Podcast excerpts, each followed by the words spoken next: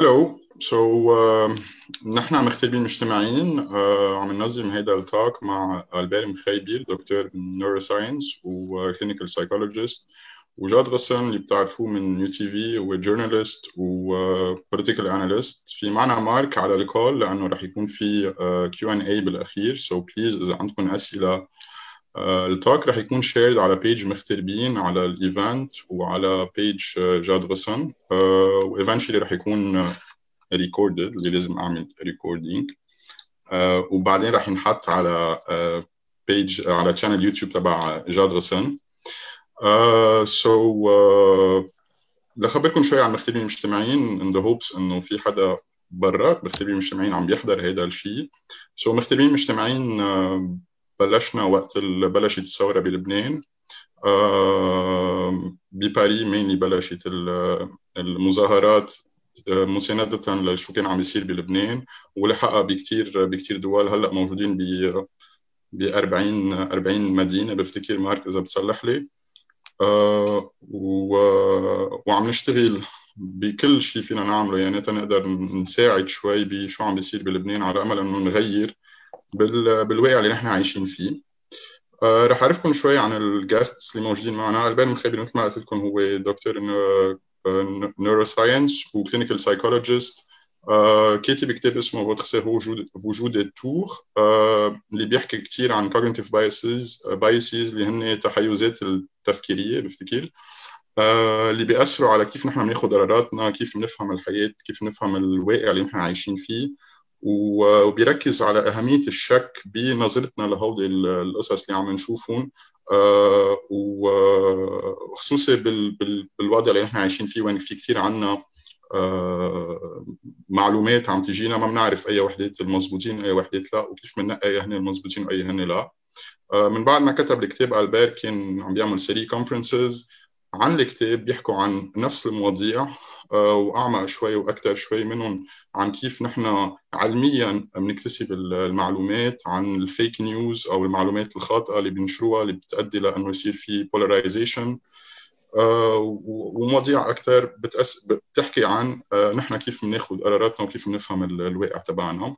ألبير كمان founder لكيازما. كيازما هو شيء كثير interesting organization بيعملوا debates والهدف من هودي ال debates إنه نفهم نحن كيف بنعمل ال ال opinions تبعنا كيف بنكون الآراء تبعنا وكيف معقول نقدر نغير هول الآراء تبعنا وعلى شو مبنيين هول الآراء تبعنا بنفس الوقت بنحاول إنه نفهم من وين عم يجوا هودي الآراء.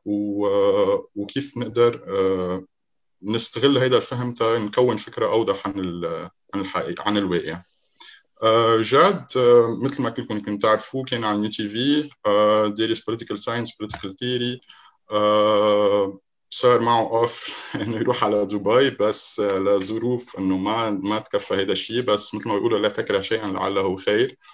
آه وهذا الشيء خلى إنه جاد يفتح his own يوتيوب channel ويصير مثل tutor لنا يخبرنا شو عم بيصير بلبنان بال complexity تبع القصص ويجرب يفسر لنا إياها. آه شهادتي مشروحه لأنه بفتكر أكثر ثلاث أرباع المواضيع اللي بفهمها على لبنان هي من خلال شرح جاد. آه so, uh, بنصحكم تلحقوا تعملوا follow لل page يعني بكل صراحة. uh, وهو على فكرة يعني أنا أول شيء بفتكر شفته لجاد كان uh, أول شيء هيك لمع بعيني وقتها كنت في روبورتاج كان عامله جاد عن ال 97 وقت الدولة ردان وكانت هي شوي هيك نظرة سباقة لنحن وضعنا الاقتصادي كيف هو ووين معقول نكون رايحين. so, uh, هودي my guests مارك مثل ما قلت لكم رح يكون موجود معنا كرمال الكيو ان اي بالأخير. وأنا رودي الخوري على فكرة. uh, هاي. سوري ما عرفت عن حالي. سو uh, يس so, yes. ما بعرف إذا حدا بيحب يبلش بفكرة معينة جاد أو ألبير إذا حدا عنده شيء يقوله أو ننتقل لل Q and A للأسئلة اللي محضرين. أنا في عندي شيء هيك عام شوي بس مطرح ما عم بوصل بقصة شو عم نعمل هون بالبلد يعني خاصة الشباب يعني. لأنه في كتير حديث خاصة هلأ إذا مغتربين مجتمعين إنه جزء أساسي من اللي بده يكون مغترب وعم يحضرنا رح يكونوا من الشباب. إذا هن فئة اجتماعية تنحط إنه الشباب. برأيي في في مشكل أساسي بيواجهوا أي شاب بتصور بالعالم يعني مش بس بلبنان بس برأيي ليش بتتضاعف هالمشكله بلبنان؟ إنه آه، هي مشكلة وشيء منيح بنفس الوقت إنه بعمر معين آه، واحد عم يبلش فيها حياته ويدخل على المجتمع بصفات وأدوار وستاتيو سوسيال واضح يعني بيكون في كثير من الغموض بالخيارات اللي بده ياخذها بحياته ولوين معقول تاخده حياته بالآخر. هالغموض هو نفسه اللي بيعطيه شوية طموح وبيعطيه شوية هيك أمل لأنه في يركب حياته نظريا مثل ما هو بده آه، نظريا. وبنفس الوقت هذا الشعور بالغموض لأنه بعد حياته كمان منا متبلورة آه، بيقدر يخلق نوع من ال stress وال anxiety آه، خاصة إنه نحن بمجتمع بالعالم كمان كله capitalist بقى ها قطعت الكهرباء. كل فيديو بعمله بتنقطع الكهرباء يعني يمكن على وجهي. بقى الفكرة هي إنه المحل اللي واحد بيقدر يوصل له إنه بمجتمع تنافسي راسمالي كل الناس بوجه بعضها بتزيد من هالضغوط. قدام هالضغوط واحد بصير يسأل حاله إنه كيف واحد في يعطي معنى لحياته ومعنى للشيء اللي عم يعمله. وفي عادة وجهتين آه، لواحد يركب هذا المعنى. إما بنروح على آه، هيك آه، لحظات متعة بحياتنا يعني واحد في يروح بالسهر بالشرب بالهوايات اللي عنده إياها بحيالله شيء إما واحد في يروح على محل تاني بتعطيه شوية هيك آه، مدى أطول لهالنوع من السعادة على القليل الأمل بالسعادة واللي هي إنه ياخذ موقع له بالمجتمع من خلال الدخول فيه والعمل المهني يوصل لمحل موقع بالمجتمع. المشكل بلبنان بعتقد يصير كبير أصعب من هيك لأنه بلبنان الإمكانية الأمل إنه يركب شيء من السعادة من خلال هالنوع من الأعمال قليل لأنه أفق الحياة عم بتضيق. وإمكانية الوصول لمحل بالمجتمع مهنيا وبحياته الشخصية الواحد كمان بتصور عم كل الناس حستها قديش الأفق عم بضيق. فبصير واحد يطلع بمستقبله ويسأل حاله سؤال إنه شو بعد في نوى من هيدي العملية كلها؟ قدام هالإشكالية بصير كمان في خيارين يعني يا إما واحد بيخلق بابل فقاعة بيعيش فيها بينه وبين أصحابه ليقول إنه هو بيشبهوني وبعيش فيها وما بطل إتعاطى بالشأن العام بشكل عام لأنه ما في نوى منه وهذا البلد ما بيتغير. يا إما بيروح للهجرة اللي هي هروب لينبش على استقرار بمكان آخر ممكن الاستقرار فيه وممكن النظر للمستقبل. المشكلة اليوم إنه قدام هيدا الواقع اللي بده يبقى هون وحتى الشباب اللي برا رح يبقى عندهم مشكل لأنه هيدي الفقاعة اللي عم يخلقها ما بتقدر تدوم. بصير في انفجار بصير في انهيار بصير في مشكل بالبلد وبترجع نفختها لهالببل. أما حتى اللي بيهاجر مع أوضاع الهجرة بالخارج و أوضاع الايموشن اللي هو متشلع بيكون عائلته بعدها بلبنان ذهنه نصه برا ونصه بلبنان ما راح يوصل لإستقرار كامل مثل ما هو بيتمنى. فبصير السؤال ما العمل؟ برأيي بيوصلنا هذا الأمر كله لخلاصة إنه آه، الواقع اللي نحن فيه بده يعتبر واحد كأنه عم يتعرض لعدوان من السلطة السياسية بلبنان وحتى أيام من المجتمع نفسه. آه، وهذا العدوان لأنه كمان بيخافوا من هيدا الشباب لأنه أنا برأيي السلطة السياسية بلبنان بتعرف هي من وين إجت. هي إجت من حرب وإجت من قدرات عسكرية حملوها كثير من الشباب. مشان هيك في كثير من الكبار بالعمر اليوم بلبنان بعضهم متحزبين رغم كل شيء صار لأنه في ناراتيف براسهم في رواية براسهم عن كيف البلد وصل لمشاكله وهن غير مسؤولين عنه خصوصا اللي بيعتبروا حالهم نيتهم كانت منيحة. قدام هيدا الواقع آه، هيدي الخلاصة هي التالية. صعبة ولكن أنا برأيي اي هيدي اللي أنا وصلت لها ومن خلالها مكمل بالعيشة هون لأنه العيشة صعبة هون. اللي هي إنه ما في أمل بقى إنه واحد ينبش على موقع لإله بالنظام اللبناني القائم لا مهنيا على الصعيد الشخصي ولا على الصعيد العام يلاقي محل له هيدا البرج بابل اللي نحن عم نعيش فيه ما ممكن إلا ما يكفي انهياره على رؤوسنا.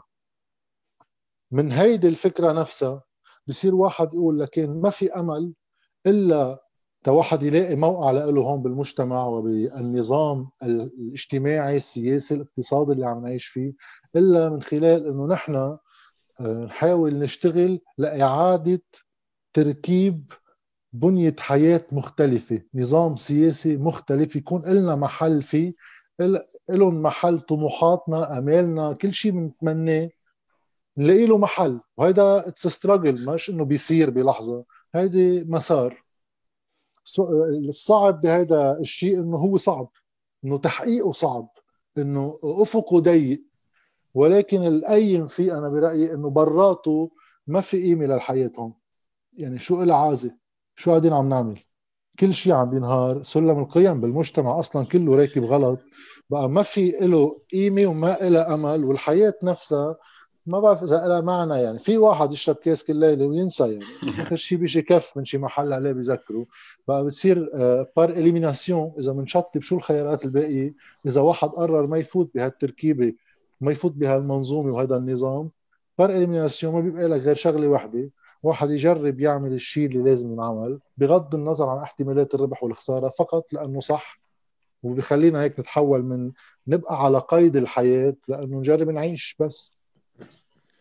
مزبوط يعني آه ما بعرف إذا على البال بدك تقول عن هي بدك تحكي عن الموضوع بس بدي أعلق بس عن نقطتين قالوا نجاد بس ذكروني شغلتين وبوافق على كثير نقاط. أول نقطة عن هي عن هدول القرارات عن واحد إذا بده يتسيس أم ما يتسيس.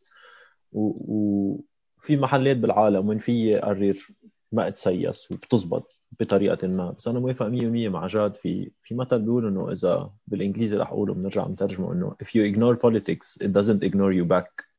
إنه إذا واحد بيقرر يزبل السياسة المشكلة إنه السياسة ما بتزبلك. يعني إذا أنا بقرر بلبنان إنه بدي أعيش بالكاس وما بدي خي يكون سياسة. وخصوصا مثلا أنا أنا ك, ك scientist الناس بتقولوا لي ال science is apolitical إنه العلم شيء منه مسيس. وها أكبر كذبة بالعالم بركي يعني ما في شيء منه مسيس. المشكلة هي بلبنان إنه مثل ما كان عم بقول جاد إنه إذا واحد بيقرر ياخذ هالخيار إنه بدي أروح اشرب كاس وما بدي اتعامل أنا بالسياسة خلص خلوا السياسيه يكسروا حالهم لحالهم لا بدي أحكي لا عن طبقه سياسيه لا عن فساد لا عن حزب الله لا عن القوات لا عن ما بعرف شو.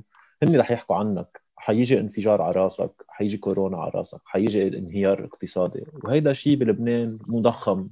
تخيل أكثر محل بركي بالعالم مضخم. مثلا بفرنسا في واحد يكون عايش منه مسيس باللوزير. ماشي الحال بيقطع في يعيش حياة على رواق هيك. بلبنان ما فيك وهيدا الشيء بحطنا قدام الأمر يلي عم يحكي عنه جاد إنه ما بيعود في واحد عنده خيار إلا ما يعمل شيء وهيدا الفكرة إنه بننجبر نعمل هالخيار.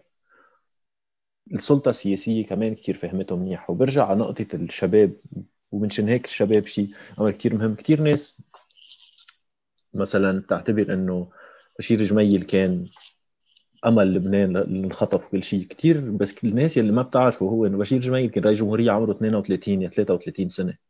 كان شاب صغير إذا اليوم بيطلع قائد سياسي عمره 32 أو 33 سنة ما حدا بيقبضه جد وبيعملوها قصدا لأنه قوة الشباب وحتى من من منطق neuroscience neuroscience بالدماغ وقت نكون شباب ال structures بدماغنا يلي تتنبأ ال risk يلي فيها تعرف قديش وضع خطر أما لا منا متكونة كام كاملا بعد منشان هيك ما بتشوفوا ناس عمرهم 45 سنة عم تروح تهجم على الدرك. ناس عمرهم 50 سنة ما عم تروح تمشي على الدرك. لأنه وقت واحد أم ومش بس بالسياسة بكل شيء. إذا بتطلعوا بالرياضه بال sport الـ extreme بالرياضات الخطيرة.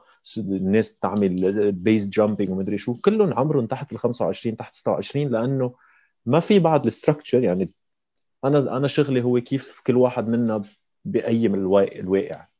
في structures بدماغنا بيخلونا نقيم الخطر. وقت نكون شباب هدول ال structure ما كثير منيح ماشيين. بقى فينا ناخذ اندفاعات كثير أقوى ومنشان هيك كل ما في شباب أكثر عم تتهجر كل ما الطبقة السياسية بتحس حالها بأمان لأنه بيعرفوا إنه زلمة عمره تنقطع عمر معين يمكن عمري يمكن أنا قطعته هذا العمر ما بعرف يعني. بس نقطة الشباب ونقطة إنه مجبورين نختار هن عمودين كثير أساسية ب ليه الوضع مش مشلش بعدم الحركة بلبنان؟ وبنرجع بنحكي عنهم بطريقه بس هدول النقطتين خلوني أفكر فيهم شو كان أقول بدي أسألك سبيسيفيكلي عن هذا الشيء. آه، اثنيناتكم عم تحكوا عن قديش لازم نكون عم نشارك وقد لازم نكون عم نتصرف. بس قديش شقفه مهمه من إنه نكون عم نشارك وعم نتصرف بالشيء اللي موجود نكون فهمانين الشيء اللي عم بيصير. يعني قديش نحن عنا آه يعني بدي أحكي هيك بال, بال, بال من الآخر. بنحكي عن لبنان وبنقول إنه لبنان اللي مسافرين عنده نظرة لبنان معينة.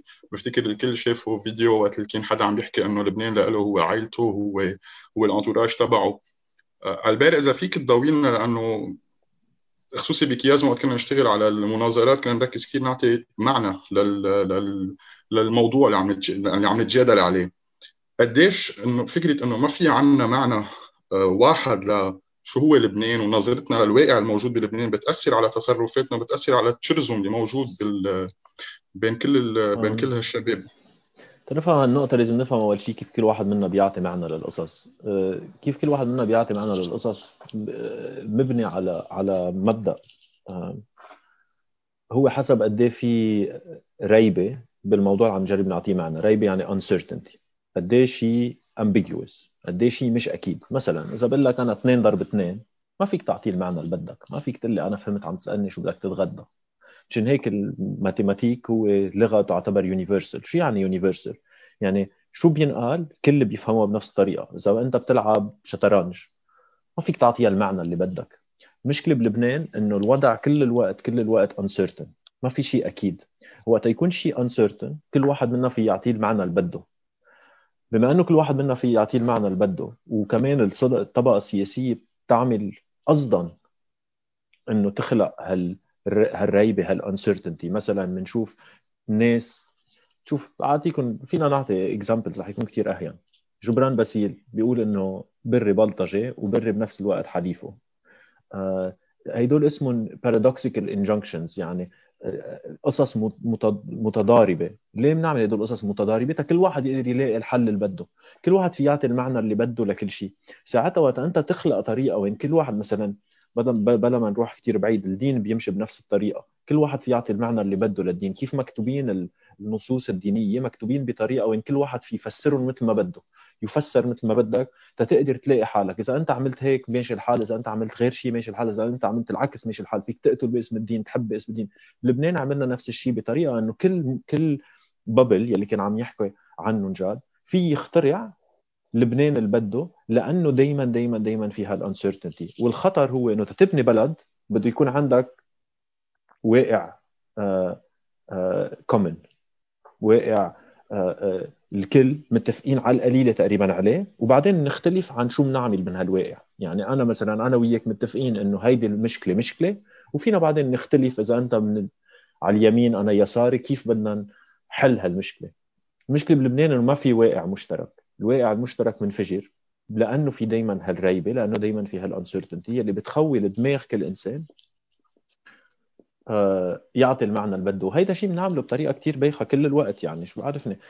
إذا أنا آه، أنا زلمة بغار تنقول بتلفن لصاحبتي ما بترد على التليفون هيدا شيء uncertain uncertain يعني أنا في اعطيه المعنى اللي بدي. في يقول إنه هي عم تخونني أو في يقول هي ما سمعت التليفون.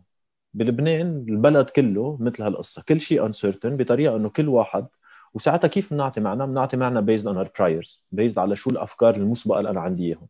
so إذا أنا مثلا عائلتي محزبة ل... ل... ل... لحزب أم لقائد أم لزعيم أنا فيي أستعمل ال uncertainty تبع البلد تاقنع حالي إنه زعيمي هو المنيح وهدوليك اللي مش منيح. وإذا أنا العكس وكل واحد ومنشان هيك بضل في هال نفس الطبقة لأنه هالطبقة مثل آه يعني البلد كله آه مشلش بس الطبقة super super malleable. فيها تتأقلم على شو ما كان. شو ما صار فيهم يتأقلموا لأنه بيحكوا بطريقة وين بيخلقوا ريبة وها ملخصة بجملة كثير منّكت عليها اللي هي في شيء أكبر مني ومنك عم يصير. يعني في شيء غامض مخبى وكل واحد فيه يعطي لهالشيء الغامض المعنى اللي بده.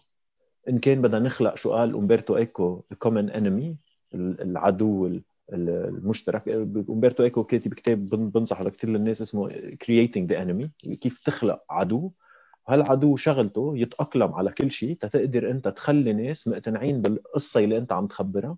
والثاني والشيء الأوضح واحد هو إنه ما عندنا حتى تاريخ مشترك. ما عندنا كتاب التاريخ بيوقف مدري اي سنه خلصت؟ شو يعني ليه كتاب التاريخ بيوقف؟ كتاب التاريخ بيوقف بيخول كل واحد يخترع التاريخ اللي بده. ومثل ما كنا نعمل بال events كيازما وين آه، شاركت عدة مرات آه، بالديبيتس اللي بننظمهم إذا ما بنقدر نتفق على شيء ما فينا نحكي عنه. واذا ما فينا نحكي عنه ما فينا نبني سوا. وهيدي المشكلة الأساسية اللي عندنا إياها إنه ما فينا نحكي عن شيء لأنه ما فينا نتفق عن شو بدنا نحكي. بدي أسأل جاد آه، عن هذا الموضوع. قديش فكرة إنه لبنان خلق هيك؟ لأنه في عالم اتفقوا إنه تعالوا نعمل لبنان الكبير و وصار هذا الشيء بلد وين كان في عندك آه، كل حدا ديجا عنده نظرة عن بالنسبة له شو هي العيشة تبعه شو هو اللبنان تبعه. وفوق هذا الشيء بيصير في عنا حرب أهلية ما بنحكي شيء عنها وكل حدا مثل ما كان عم ألبير بكفي خبريته لحاله وبيأدي هذا الشيء للتشرذم اللي نحن عايشين فيه. قد إيه مهم ضمن هذا الشيء يكون نحن عنا هيك مثل ركول شوي لنفهم شو هو الشيء اللي عم نبش عليه أساسا. ونخلق هيدي الأسطورة اللي مرة كنت عم تحكي مع البيت كوستانيون بالتوك انت معه عن إنه نحن ما عندنا أسطورة كلبنان ما في شيء بيوحدنا كلنا لبنانيه سوا. إذا فيك تحكينا بس شوي عن ال... عن النقطتين وشو في معقول يكون طريق شوي لقدام يعني هيك بتفتح لنا عينينا لك بعتقد بقدر انطلق من محل كان عم يحكي عنه البير عن قصة غياب الواقع المشترك اللي هو منطلق لواحد يبلش أي نقاش فيه. ولكن هيك من الشق إذا بدك التاريخي السياسي العام آه، الهوية الهويات الوطنية بشكل عام آه، هي صناعة هي construct ما في يعني مش ما في شيء حقيقي فيها ولا شيء كذب فيها. اللي بيصنع الهويات هو المنتصر اللي بيصبح حاكم اللي بيصير عنده مصلحة لإعطاء حكمه شرعية يعطيها legitimacy بتجي من من التاريخ تاريخية بتأد بتوصل إنه هو وجوده بالسلطة اليوم هو جزء من مسار تاريخي وصلوا على السلطة لإنجاز شيء ما. نحن اللي صاير معنا آه، إنه آه، قيام هيدي الجمهورية اللي عايشينها ما اجى من وراء آه، مسار سياسي وصل طرف معين أم وصل نظام معين ليصير هو مستقر والأطراف اللي بدهم يشتغلوا سياسي من ضمنه بيتبعوه بنتيجة آه، معركة بنتيجة صراع بنتيجة آه، انتصار طرف على طرف لأهداف سياسية واضحة. اللي صار هو آه، من خلال اتفاق القوى اللي انتصرت بالحرب العالمية الأولى على تقاسم كل هالمنطقة العربية ترسمت حدود وانجمعت مجتمعات ببعضها لشيء اسمه دول صاروا دول. هالدول هيدي ما عندها ما تأسست من شيء أورجانيك من تطور ذاتي أدى لقيامها في بعض الروايات التاريخية لبعض الفئات الاجتماعية اللي بوقت اعتبرت هيدا النظام اللي خلق بيمثلها أكثر من غيرها صارت تخبر تاريخها إلها وتفرضوا على هيدي الجمهورية إنه هيك إجت الجمهورية. وهذا الشيء مش بس عند لبنان هذا الشيء عند كل هون محيطنا اللي ترسم ترسيم آه، على خرائط آه، توزعت فيه مصالح الفرنسيين والبريطانيين بشكل أساسي ومن ثم لحق كثير عوامل. من بعد هذا الواقع أو تشكله صار في عندنا آه، القوى المنتدبة يعني فرنسا بوضعنا نحن لأنه هدفها من هذا الواقع اللبناني هو إدارته ولكن مش للاستجابة لمطالب الفئات الاجتماعية اللي موجودة بقلبه بل لتحصين مصالحها من خلال وجودها هون. صارت عم بتدير الواقع اللبناني من خلال إنه ما تخفف عنا إمكانية استعداء الفئات الاجتماعية الموجودة بقلبه تعطي حصص طائفية مصلحية وتوزعها ضمن إطار إدارتها لها وقت الصراع الدولي أدى بخروج فرنسا من لبنان هذه رواية الاستقلال تبعنا مش كثير واقعية يعني بس على كل حال تنقطعها وصلت كمان عدم إمكانية إنه حدا ينتصر على الثاني ليقول هذا النظام هيك بده يصير شكله لأن بده إياه منتج. هدف إنه واحد يحاول ينتصر على الآخر بالسياسة غير إنه بده السلطة. بده يستعمل السلطة لتصير منتج. الواقع الطائفي تبعنا بخلي إنه الكل يتمثل ولكن في ظل عدم إنتاجية الدولة وعدم قدرتها على اتخاذ أي قرار له معنى. ولكن بوقتها لأنه الفرنسيين كانوا عملوا شيء من المؤسسات وشيء من الأطر الحاكمة وكان في غلبة إلى حد ما دستوريا لرئاسة الجمهورية كسلطة تنفيذية. بقي في شيء من إنتاجية النظام. اللي صار يصير من وقتها هي أزمات بتداخل الداخل والخارج. أدت إنه كل الوقت ينفرض داخليا إنه ما حدا ينتصر. صار في عدم إمكانية صناعة رواية للبنان متفق عليها بين كل اللبنانيين لأنه أصلا وجودهم داخل الدولة ما كان أورجانيك ما كان نابع عن قناعات كل الأطراف إنه هن بدهم يفوتوا بهذه الجمهورية لأنه هاي روايتها هاي شكلها وهذا المطلوب منا فكيف إذا بتزيد عليهم حرب أهلية بتنتهي بعدم انتصار أي فريق كمان بطاولات الحوار الطوائفية بتوصلك إنه أنت ما فيك تخبر قصة عن لبنان. وهون بنرجع على قصة ال gray areas كمان للحكم. يعني كمان حكي عنا شوي ألبير من آه، آه، المنطلق تبعه. وبالمنطلق تبعي أنا بالسياسة كمان ال gray areas هي وسائل لأنه ما تعطي أي التزام تجاه الناخب. يقدر هيدا الالتزام يحدد مسار عملك وتحاسبني على أساسه. بيبقوا مفتوحين على كل الخيارات. فهون الواقع نحن فيه هيدا ال mythe fondateur أما الأسطورة المؤسسة عادة كيف بتتأسس؟ بده يجي حدا قوة سياسية عندها اليوم مثلا المعارضين بالشارع إحدى مش إحدى مشاكلهم إنه عم بيواجهوا شيء مثل ال mercure يعني مثل مثل الزئبق ما بينلقط لأنه بتيجي أنت عم بتحارب النظام بتلاقي هالنظام له كذا راس وله كذا رواية وهن أصلا ضد بعض. يعني انت انت عم تسبهم ما هن بيسبوا بعض كمان. الفكرة انه انت اليوم شرعيتك احدى آليات شرعيتك تحط حالك اليوم بأي مسار تاريخي بهذا البلد. انت من وين جاي؟ وهون كمان السلطة بتجي بتفقدك شرعيتك تجاه الناس. كيف كنا عم نحكي عن الشباب إنه الشباب ما بيفهموا إنه بعضهم صغار. حتى بنسمع أيام على التلفزيون وقت يطلع حدا سياسي كبير شوي بالعمر بوجه واحد صغير. انه خيي هذا بعده إنه بعده جديد بعده مش فهمان كأنه هيدا الشيء بوقت هن كلهم إجوا بأعمار كثير صغيرة. فهيدي واضح إنه it's tactic منا إنه هيدا تاكتيك يستعمل تيشيلوا عنك شرعيتك بالنقاش السياسي. وهون بيجي مسار البلد تبعنا والرواية تبعه. طالما ما في فريق منتصر والانتصار مش ضروري شيء منيح وشيء عاطل في يكون شيء منيح وفي شيء يكون كثير عاطل بس بغض النظر ما رح يقدر طرف معين يدير السلطة لمصالح محددة وتصير الدولة تعبر عن حاجة له كفريق سياسي اليوم الدولة هي مشي فيهم هن الأحزاب السياسية كلهم يسبوا الدولة لأنه ما في عندنا دولة، الدولة هي بس مكان اجتماع لإدارة مصالح متفرقة. وقت واحد ينتصر وينجبر يدير الدولة ويصير هو مسؤول عنها كفريق سياسي واحد.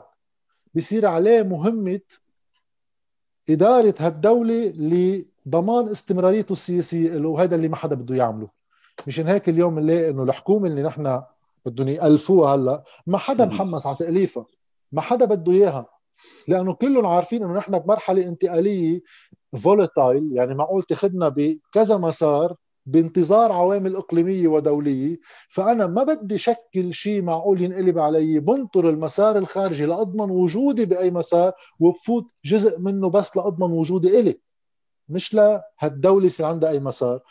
وهون ما بدي طول كثير بالحديث بركي بالأسئلة بكمل لأنه أنا برأيي حتى الانظمه الديمقراطية بالعالم تنطوي على black box هيدا ما ممكن تعديله بالأطر الديمقراطية. هيدا اللي هو آه، آه، بفرنسا إنه هي républicaine إنه هي secular في يتعدل بتطور المجتمع وتغيره ولكن ما راح يصير بالأطر الديمقراطية من داخل المؤسسات.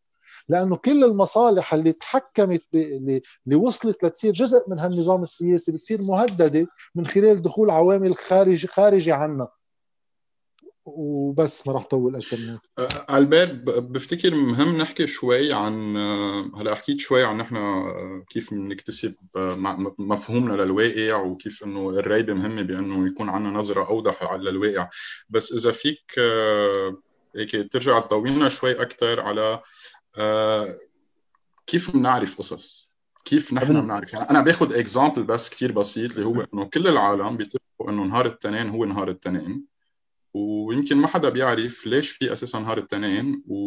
وإنه هيدا الشيء يعني ال Babylonians بوقتها كانوا يشوفوا بس سبع قصص بالسما and this is it هيدا على أساسه نحن مبنيين آه، أيام الأسبوع تبعنا. هيدي القصة هيدي شقفة من القصص اللي بالنسبة لنا trivial اللي بالنسبة لنا كثير واضحة بس هي منا مبنية على شيء وقديش في كثير قصص من حياتنا هي هيك وهيدا الشيء قديش عم بيأثر على الشيء اللي نحن بنمرق فيه هلأ كمان.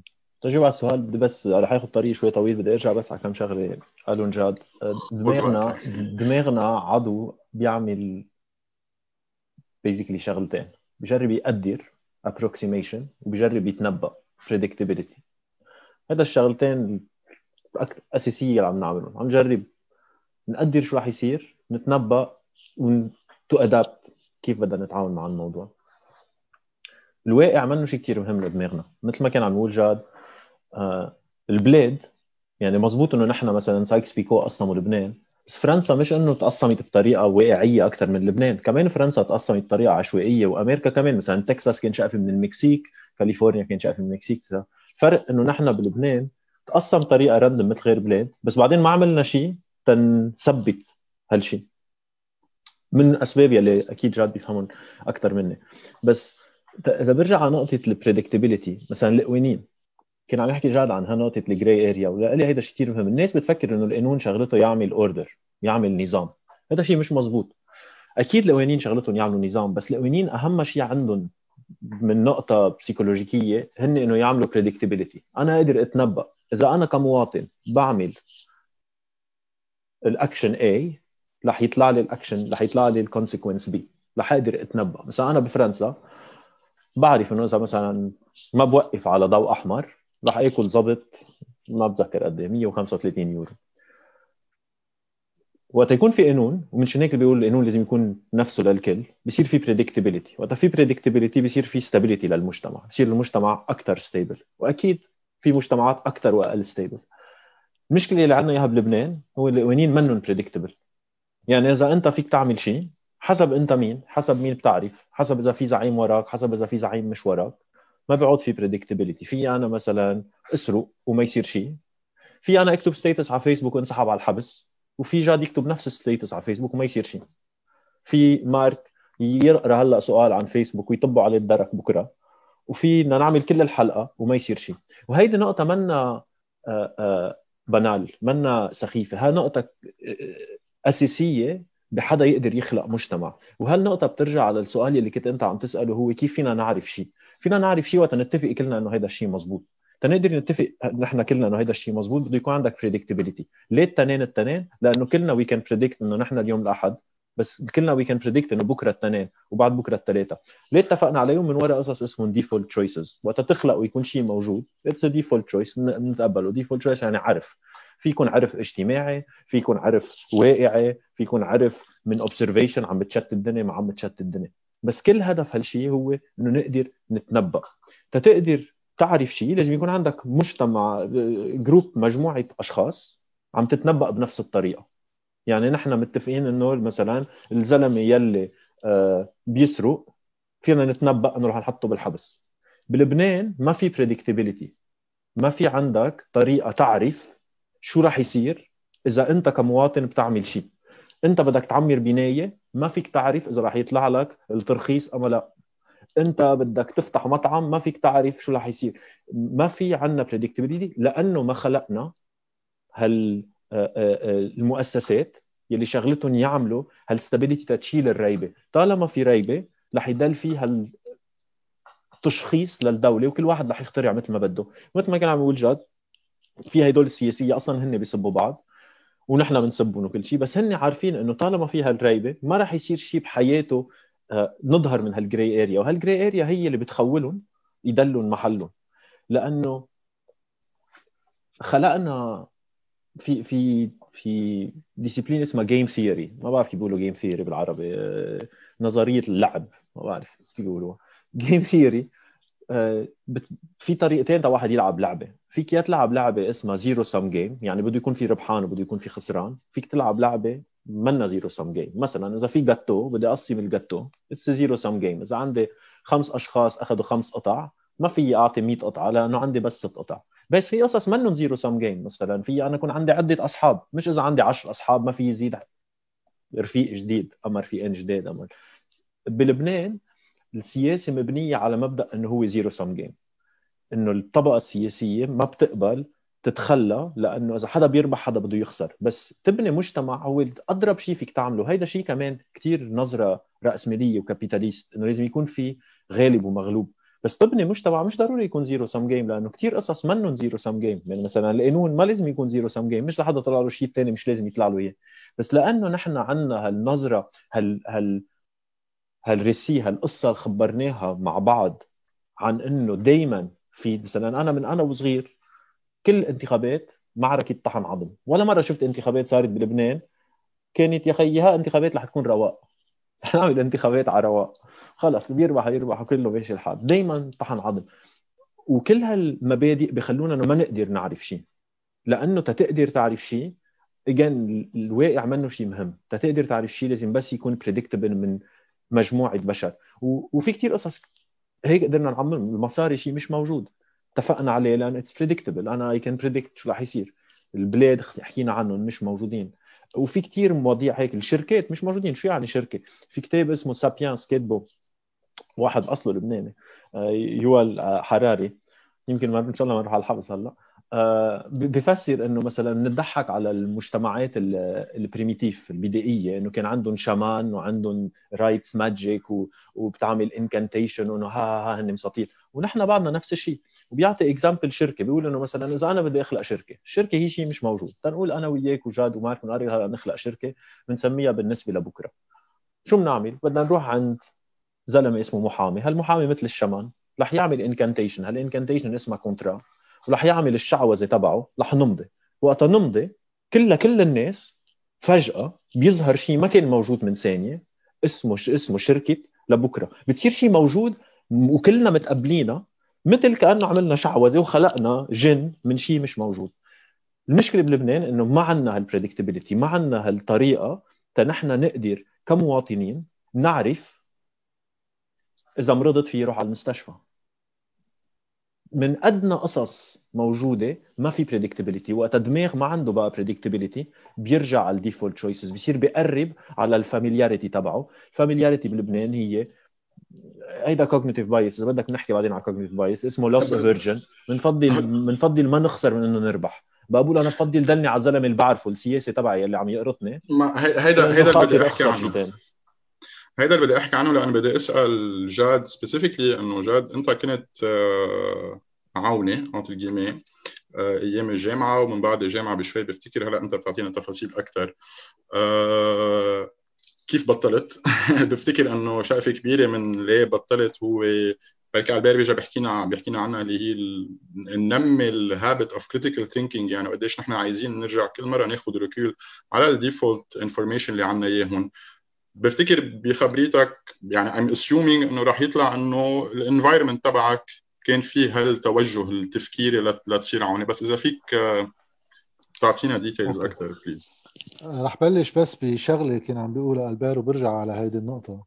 آه، أول شغلة عن ال predictability وال randomness أنا برأيي ال randomness نفسها هي وحدة من وسائل الأنظمة القمعية للترهيب.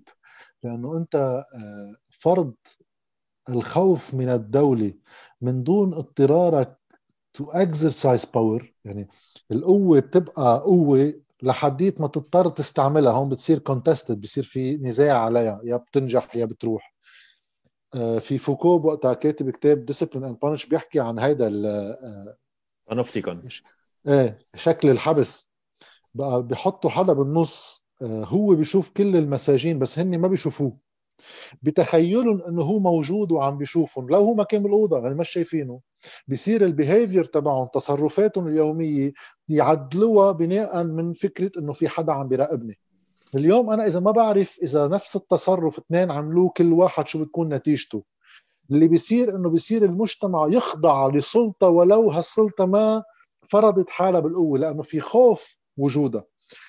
وصولنا لهيدي الحالة نحن نظام ديكتاتوري تعذر أن يقوم نحن ما قدروا يعملوا ديكتاتورية ولكن تمنوها ليش؟ لأن نحن سنة العشرين وسنة 43 بهالمفصلين الدول العربية راحت باتجاه أنظمة ديكتاتورية لمحاولة بناء كان بوقتها شو كان الخوف؟ كان أنت وقت تعمل شيء اسمه سوريا وقت تعمل شيء اسمه مصر مصر قول كان موجودة سوريا عراق أردن لبنان فلسطين غيره تلقائيا بصير في عندك نخب داخلية تستفيد من النظام اللي خلق. لأنه أنت وهون في واحد ياخذ اكزامبل تجربة سوريا ومصر وقت الوحدة. توحدوا على فترة حوالي ثلاث سنين بين 58 وال 61 اجى حزب البعث وطالب عبد الناصر بأنه نحن بدنا ننفذ هالوحدة العربية وتوحدوا. بوقتها رغم الحماسة بالانطلاقة اللي آه، قيام هيدي الوحدة رجع من قلب سوريا وحتى عبد الناصر ما كان كتير بيرغب فيها هذا حديث ما رح فوت فيه كتير. بس حتى من قلب سوريا رجع صار في مشاكل داخلية إنه ما عاد بدهم إياها. ليش؟ لأنه أنت اليوم إذا في شيء اسمه سوريا بصير في لها رئيس جمهورية بصير في لها مصارفها بصير في لها حكومتها بصير في فئة اجتماعية مستفيدة من قيام هيدي النظام. إذا بتجي بتحط سوريا مع مصر بصيروا هو كلهم صف تاني بالقياده اللي هي بمصر. بيصيروا خاضعين لقوانين تطلع من غير محل فالإليت النخب الاقتصادية المالية المصالح كلها ترجع بتقول لا خي بدي رجع شيء اسمه سوريا. شو كان الخطر على الكيانات الناشئة؟ كان الخطر بوقتها المد القومي العربي لأنه ما هي دول مؤسسة عن جديد. المجتمعات بوقتها إنه بنعرف بلبنان كان في كثير لبنانيين بيقولوا إنه خي شو هذا لبنان؟ ما في شيء اسمه لبنان نحن جزء من العالم العربي ونفس الشيء بسوريا نفس الشيء بكذا محل. بقى الدكتاتوريات إجت لتحصين السلطات القائمة من هالخطر الشعبي اللي هو ما عنده شرع شرعية السلطة القائمة إلا بقدرتها على بقائها بالسلطة وفرض نفسها على الناس. بلبنان المشكل إنه وقت إجوا الفرنسيين وتعاطوا مع المجتمع كطوائف وطعمون كلهم واعطوهم حصص من السلطة تعذر إنه يجي واحد منهم يحكم على البقاوى لأنه كلهم عندهم مصالح وكلهم عندهم قوى. أكثر حالة بتاخذنا حرب أهلية. بس ما حدا رح يقدر يحسم صراع داخليا. اللي صار إنه شلعنا الدولة مجموعة ديكتاتوريات صغيرة توافقت بين بعضها على العيش المشترك. بقى العيش المشترك منه بالمجتمع. العيش المشترك هو عند زعماء القبائل. توافقوا إنه نحن ما بنقتل بعض إذا التوزيعه بترضينا كلنا. وكل ما التوزيعه ما تمشي بنقتل بعض بقى آليات الحكم بلبنان جزء منها في ديمقراطية هون بين مزدوجين لأن هي منها ديمقراطية. هي عدم قدرة قيام نظام تخلق حرية ناتجة عن الفوضى. بنسميها ديمقراطية ولكن أطر الديمقراطية قبل الانتخاب بده يكون في مرجعية قانونية فوق الزعيم فوق الرئيس حتى. إذا منا موجودة أي ديمقراطية؟ اللي صاير عندنا تشلع النظام غياب النظام خلق مجموعة ديكتاتوريات واقفه حد بعضها. كل الوقت خايفين هولي ما يقتلوا بعض ونحن بنفوت بالعملية. وهون عن قصة بس آخر جملة عن ال zero-sum game كمان. غياب هالمرجعية القانونية بنتيجة هالسياق كله بينقل السياسة من إطار مرجعية القانون وأطر تداول على السلطة بالانتخاب بكل هالأطر. إذا هيدا بغيب بيبقى شو؟ بيبقى آه، سياسة موازين القوى balance of power بتصير مثل الدول. يعني نحن مجموعة الزعامات عندنا هو دويلات حد بعضها. في balance of power هو بي هو بيركب النظام. ساعتها ما في إمكانية حدا منهم يخسر. لأنه إذا خسر بيخسر حرب بيخسر وجود. هون كل أهميتهم هن تحويل كل قضية لقضية وجودية. وتتصير القضية وجودية مش سياسية مش policies مش إنه حدا بيربح هالدورة بكرة بيرجع بيخسر بكرة بيرجع بيربح. لا إذا بتخسر مرة بتخسر كل شيء. وهيدا صار شيء بثقافتنا مش بس بالسياسة. عنا مشكل ثقافي لأنه ماتش باسكت بلبنان إذا حدا خسروا بيقبروا بعض. هيدا المشكل الثقافي اللي تركب بعد الحرب الأهلية على القليله يعني على القليله عندنا 40 45 سنة من هالنوع من الممارسات صعب الخروج منها. طولت يمكن عن قصة انعاوني أنا كنت عوني. هربت هربت. انك لا لا بالعكس. هذا الموضوع بحب أحكي فيه لكثير أسباب. يلا إيه لأنه أنا بركي هيك بركي غير عالم بيتنوروا من من من خبرتك. لا ما أنا أنا هيدا تحديدا اللي بدي جاوب مش قصة يتنوروا. إيه لا عم بمزح أنا عم بمزح مش إيه. ليك أنا آه آه رح رح أقول لك اياهم كمان مش آه هيك ريتروسبكتيفلي رح جرب ارجع لوقتها وأقول لك وقتها ليش تركت لأن هلأ في واحد يرجع ينظر أكثر بس هو الواقع بيكون شوي تدريجي. الواقع إنه أنا خلقت بجوني بشي مستشفى أكيد سيدة شيء يعني بده يكون شيء له مرجعيته. مدرستي كانت سيدة الويزي. جامعتي أول سنتين آه، بجل الديب الفرع الثاني يعني المسيحي يعني الفرع المسيحي من الجامعة اللبنانية. ورجعت كفيت ثاني سنتين بالانديو بقى لعمر حوالي 23 سنة أنا آه، عايش بكسروان وهذا المحيط اللي أنا فيه. أهلي عونيين. آه، وبالوراثة آه، اهتمامي بالسياسة بلش من أنا وصغير. بقى وقت بدك تجي تبلش بالسياسة بتروح على المحل اللي هو موثوق. من بعدها بطلت بس بالوراثة. من بعدها صار هيك يتركب شوية قناعات آه، أول ما بلش الوعي على قد ما واحد بيفهم يعني بوقتها.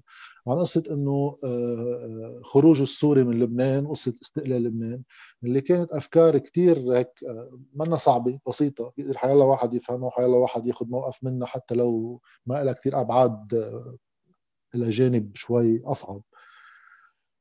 من بعدها فت بلشت أعمل علوم سياسية. وأنا على فكرة بالتيار ما كنت آه، هيك آه، يعني مؤيد. أنا بالتيار كنت حزبي شغال يعني وصرت مسؤول جماعتي وقت كنت باللبنانية وصرت مسؤول جماعتي وقت كنت بالانديو بعدين صرت بلجنة الطلاب تبع التيار. اللي صار يصير إنه بلش آه، مخي يتغير لكتير عوامل و... والتيار كان أيام يساعد أيام ما يساعد. يعني خلال سنواتي بالجامعة بلشت كون آه، تفكير آه، خاص لإلي عن كيف بشوف الحياة السياسية بعيدا من الشيء الموروث إنه هيدا البلد هيك وفي شيء اسمه طوايف وهو في الوجود وفي واحد جاي ياكلك وكل هالأفكار هيدي. بلش يصير في شوية منطق مختلف آه، خلاني أشوف الدنيا من غير منطق. واللي هو مع الوقت صار يبين إنه مش على التقسيم اللبناني لليمين واليسار اللي هو كله خارج عن المنطق وما له أي قيمة. اليسار بالمعنى إذا بدك خليني أسميه الأكاديمي اللي هو غربي بشكله الاساسي مصدره يعني. صار هون توجهي أكثر يساري. آه، صار التيار يبين لي بمحلات عندي كثير مشاكل معه بمحلات لا ما عندي مشاكل معه. يعني كل النزعات الطائفية انه حقوق المسيحية وكذا صرت أنفر منها بشكل واضح لأنه بتتعارض مع كثير من القناعات اللي كنت عم كونها من خلال دراستي والشيء اللي عم جرب بلوره إنه هذا البلد شو مشكلته وكيف بيزبط. صار هون عندي ابتعاد. بنفس الوقت خطاب اللي هو كان بوقتها معتمد عم بحكي بال 2007 تقريبا. كان بوقتها هيدي محاربة الفساد اللي هو شعار كتير أنا برأيي سيء بس تطبيقه كان في كتير شيء جيد اللي هو إعادة النظرة بأساس بنيان الدولة اللبنانية ونظامها وكل هيدي آه، مراجعة السياسة المالية من سنة 93 لوقتها. هيك كان خطاب التيار بوقتها وتاني ميلي منه حقوق المسيحية وكذا. هون أنا كنت بلشت شوي آه، يصير عندي إشكاليات. لأنه حتى بقصة هيدي مكافحة الفساد وهول القصص في بعض الأشخاص مش كلهم بعض الأشخاص بقلب التيار اعرف إخبار عنهم إنه هي عامل ضربية هون هي عنده قصة هونيك يعني هو تتعارض مع كل نظريات الإصلاح يعني.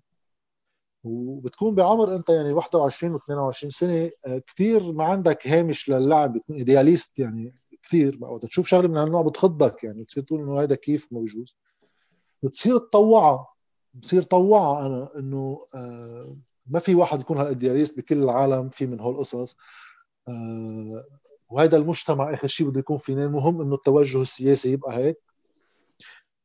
صار يزيد النمط المسيحي مع الوقت ويخف القصص الإصلاحية. أما يصير في فشل بالسلطة ما يصير في نجاحات تقدر الواحد يقول عم نعمل شيء بنفس الوقت بصير انت تسأل حالك أنا هذا اللي وصلت له بالآخر. حطيت لحالي محل قلت أنا إذا واحد كل شيء بده يكون واقعي تحت حجة الواقعية بده يرضى بكل شيء عم بتحول لشيء أنا ما بيشبهني. هذا منا اناتي فقلت أنا خليني أحط زيح خط.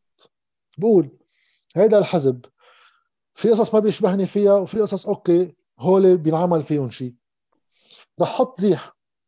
إذا بيقطع هالزيح أنا بطل إقدر اكون جزء منه وبقدم استقالتي. حطيت زيح اللي كان هو مرتبط بقديش وقتها كانوا فاتوا بحكومة ومدري شو. قديش هالحكومة بتكون أولوية هذا الحزب هو معالجة هالنوع من المشاكل مش هوليك النوع من المشاكل مش قصص حقوق المسيحيين وكذا قصة المالية العامة بوقتها. وكان بلش ينطرح قصة الأجور الحد الأدنى للأجور وهول القصص. وكان شرب النحاس هو آه، وزير عمل بوقتها. وطار شرب النحاس. وطار الخطاب معه. أنا بوقت استقالة شرب النحاس ما كنت أعرفه بوقتها. أنا تعرفت عليه بعد حوالي سنتين من العملية لأنه بلشت أشتغل صحافي. قلت إنه هذا الزيح انتهى. يعني بالموضوع آه، مقاربة قصة الطوائف انه هي مكونة للنظام وكذا هذا ما بيشبهني نهائيا بكل شيء بفكر فيه لشو هو معقول يكون لبنان شو الحل له. والشق الثاني متعلق بمعالجة أساس الخلل بالبنية المالية اللي هي مركبة فوق بنيه سياسيه بالدولة تخلوا عنه وراحوا لمحل ثاني هذا بالنسبة لي فقدمت استقالتي. وبال 2012 بشباط شباط اذار تقريبا. ورحت بالمحل الثاني ولكن بالنسبة لإلي أنا بعدهم لليوم أصحابي القراب بحياتي الشخصية يعني أغلبهم عونيين من هذيك الفترة وبعضهم عونية لحتى هلأ. أنا الفكرة اللي عم بوصلها إنه أنا كثير بفرق بين مقاربتي السياسية وكيف أنا على اختلاف مع التيار الوطني الحر ومع القوات ومع ما بعرف مين. وبين الناس لأنه أنا بعرفهم هول العالم هول ناس ناس مناحة يعني نيتهم منيحة. وبقناعتهم هن وضمن المخاوف اللي هن عندهم إياها. ما عم بي يعني وقت تيجي تقول إنه أنتم نصابين وكذا ما عم تحكي مع واحد بتعرفه منه نصاب. بقى أنا بفرق بهذا الشيء لأنه أنا بالنسبة لي هيدا النوع من التصنيف إنه هي حزب الله بطل تحكي معه. هي قوات بطل تحكي معه. هيدا في كسل فكري وفي شوية عدم ذكاء لسبب كتير بسيط. إنه أول شيء هذا بيقطع النقاش ببطل في مجال لواحد ياخذ ويعطي مع حدا. وبتصير أنت طائفة من هالطوائف لأنه أنت بتصير عندك كمان مقدساتك وأعدائك. وببطل في محل لل public space واحد يعمل conversion فيها من محل لمحل. مثل ما أنا انتقلت من هون لهون في غيري يمكن يفوت على العونية ما بعرف. بس هالنوع من ال exchange هيدا بيتوقف وبنصير مجتمع حاطط intérêts كل واحد عم بدافع عن نزاهته الفكرية وإنه كل البقاوى بيسوا سرمايه هذا المنطق غبي وأنا برأيي غير منتج لشيء. بقى أنا بحكي مع كل الناس على شرط من منطق الفكري بحكي أنا وين صرت وليش صرت هيك وهو حقه يبقى مطرح ما هو. أنا مشكلتي مش معه مشكلتي مع الطروحات اللي حاملها حزبه اللي هو برأيه عم بتوصل بالآخر للمصلحة العامة بس هذا منه رأيي. مزبوط أنا أنا بدي بس أحكي شيء كثير مهم. نحن ورا شوي عم نجرب يعني بالعكس إذا في شيء عم نعمله هو عم نجرب نخلي العالم ترجع تتذكر إنه كلنا نفس الشيء كلنا عنا مخاوف ولهيك بدي أسأل على يعني لأنه ثلاث بفتكر إنه ثلاث ارباع اعتقاداتنا وثلاث ارباع تفكيرنا وثلاث ارباع الآراء اللي بنبنيها هي جاية من المجتمع اللي إحنا عايشين فيه. يعني بصفة جاد إنه آه، حياتك كلها تقريبا بعيش بحياه آه، شخص مسيحي بلبنان كأنه كان الريزالت تبع هذا الشيء منه كثير غريب. وبفتكر هذا ألبير في ضوينا أكثر على هذا الشيء صح بس تقول لك شغلة إنه أنا لعمر ال 24 سنة لبلشت ال Masters تبعي لأول مرة آه، يعني واحد بينزل مشاوير بس لعمر ال 24 سنة نزلت على ال AUB كانت أول مرة بستقر شوي وبتعاطى وباخذ وبعطي مع ناس من غير طوائف من غير أحزاب اللي هي مسيحية. 100% وهي كمان من بنية البلد بعد الحرب أكيد. صارت بتصعب أكيد أكيد. بين الناس. 100% وهذا الجغرافيا أكيد بتأثر على كل كل كل كل هودي العوامل. آه، ألبير بدي أسألك إذا فيك يعني تخبرنا شوي عن ال critical thinking لأنه جاد عطى example إنه هو حط خط. وأنا بنصح يعني أصحابي يحطوا deadlines لأنه دائما بننبش على criteria معينة وإلا بنغرق. بال narrative بالخبرية اللي نحن قانعين حالنا فيها إنه هيدا المخلص. لأنه دائما بنجرب إنه يكون في حدا عم بي عم بيدافع عنا أو عم بي عم بيكون هو المخلص تبعنا. وثلاث أرباع القصص اللي اللي المفروض نكون نحن عم نفكر فيهم اللي حكى عنهم جاد إنه هو صار يفكر بالحياة وصار يفكر شو نظرته للحياة كأنه بنكبهم we delegate them لهودي العالم وما بقى نفكر نحن إذا هذا القرار اللي عم بياخده مزبوط ولا مش مزبوط وخلص هو حكى هيك رح نمشي معه. فقد إيه إذا فيك تحكينا بس أكثر عن ال critical thinking عن ال binary thinking قديش بيأثروا على إنه العالم اللي بتاخذ رأي بلشت فيه من هي وصغيرة بتعلق فيه وشو معقول يكون في طريقه نبعد عن هيدا عن هودي الخطورات. So so الخبرية اللي خبرها جاد هي شقفة كبيرة من الشغل أنا بشتغله اسمه mental flexibility شو هن العوامل اللي بتخلي واحد يغير رأيه اما لا؟ وشقفة كبيرة من ال concept يلي أساسي ببني السايكولوجي تبعنا اسمه cognitive dissonance التنافر الفكري. حتى يكون عندنا اصطدام بين شغلتين. يا أما بين اثنين behaviors بعمل شيء وبعمل شيء عكسه. يا أما بين فكرة و behavior مثلا جاد عنده صار مبادئ بس ال behavior تبعه كان مع حزب عم يمشي عكس المبادئ. يا ما بين فكرتين. وعادة وقت يكون عندنا cognitive dissonance في ثلاث دغري وقت عندك dissonance لازم تحلها دائما مثلا cognitive dissonance كثير سخيفة هي مثلا تنقول أنا بدخن وبعرف إنه الدخان بيعمل سرطان. طب أنا عندي هون تناقض كثير كبير. ما بدي موت بس عم دخن. في أنا في ثلاث طرقات تحلها يا بوقف دخن بغير ال behavior تبعي. بغير الفكرة تبع الدخان. I rationalize بقول كلنا رح نموت. إنه شوي هي على السيجارة وماشي الحال.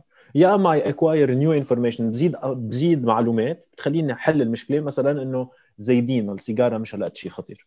نفس الشيء بيصير للسياسه اذا أنا عندي تناقض بين شيء خلقت فيه ولازم نتذكر وهذا شيء نقطة كثير مهمة ما بنحكي عنك فين وما حدا بيقرر هو مين. نجاد ما قرر يخلق بكسروان أنا ما قررت أخلق ببيت مري.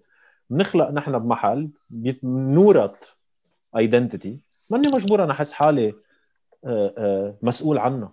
أنا في اقرر إنه ما بدي أنا ما بدي أنا هيدا الشيء اللي خلقت فيه مثل كان واحد طلع لي وراء لعب ما بدي إياهم. كيف بنحل هال cognitive dissonance هي اللي بتخلي حدا يا أما يغير رأيه يا يزيد عوامل يا يغير ال behavior تبعه. جاد قرر ياخذ الطريقة للعمل هيدا الخط هو إنه يغير الأفكار تبعه. يمكن حدا تاني عونه رح يعمل rationalization ويقول نحن بدنا بس ما خلونا. ما خلونا هي طريقة عظيمة لواحد يحل cognitive dissonance تبعه. لأن ساعتها ما بقى في هالتناف هالتناقض بين هالشغلتين. وها أول نقطة كثير مهمة بال critical thinking كيف أنا عم حل ال dissonance تبعي على الصعيد الشخصي وعلى صعيد ال group. لأنه مثلا جاد عم يقول أنا بس بعد عندي كثير أصحاب عونية. يعني هو أصحاب مع ناس منه متفق معهم على كيف بدهم يديروا بلد. يمكن حتى هو مفكر إنه الناس اللي هو لح... اللي هن لاحقينهم عم يضروا شخصيا. هاي رح تخلق له dissonance ال dissonance اللي هو كيف بحلها؟ ما بيعمل شيء اسمه essentialization ما بي ما بيخلي الشخص يصير رأيه السياسي. وما في ركز كفايه قد إيه مهمة إنه ما نعمل essentialization للناس. هيدي أهم نقطة لناس بدهم لمجتمع بده يعيش سوا إنه الشخص ما يكون رأيه.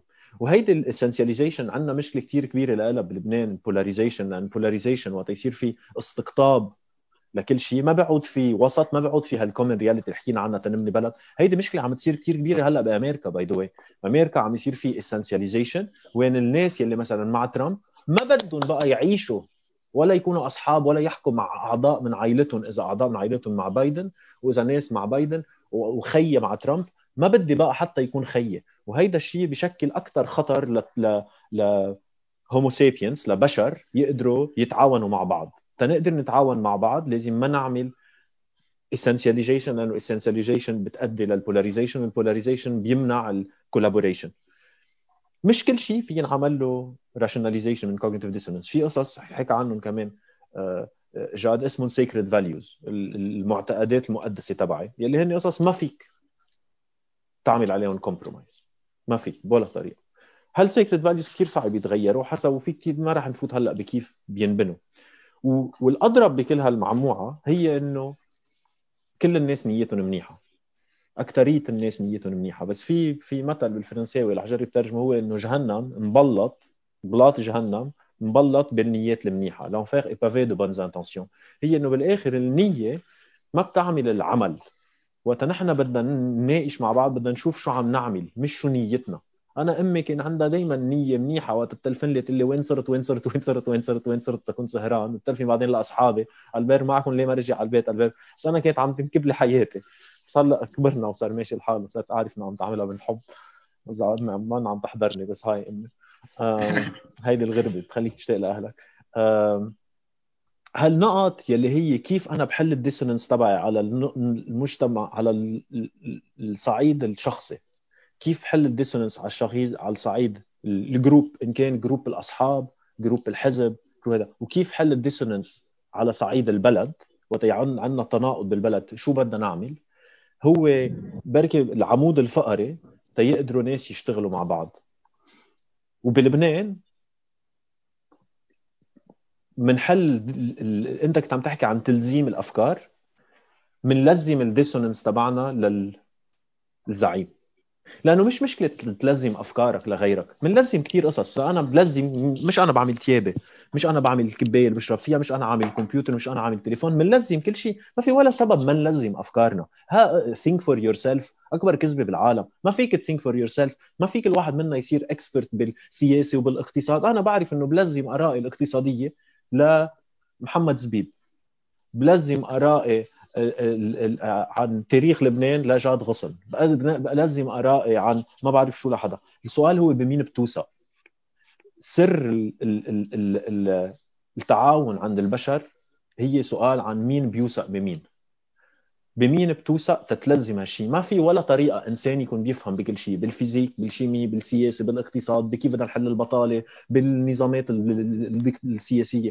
أكبر كذبة وهيدي مشكلة مش بس يعني أنا بشتغل على الموضوع كثير كمان بفرنسا عن critical thinking إنه لازم think for yourself ما فيكش think for yourself ما في عندك ال capacity تقدر تتعلم كل شيء to think for yourself بتفوت بالحيط وبتكسر اسنانك وبنلاقي حالنا صار ناس كلهم خبراء بكيف بدهم يحكموا الناس كيف بدهم يعمروا سيارات كيف بدهم يعملوا كل شيء بمين بنوثق وإذا بنرجع بمين بنوثق هون بنوقع بنرجع بالفخ تبع ال default choice إنه نحن عندنا tendency عندنا آه، تحيزات إنه ما نغير بمين بنوثق لأنه من وراء ال loss aversion كنت عم بحكي عنها. وقت يكون في حالات أزمات من وراء reflex ات من ال evolution ما راح نطول كثير عليهم إذا بدك فينا نحكي عنهم بس رح تاخذ القصة شوي كثير طويل.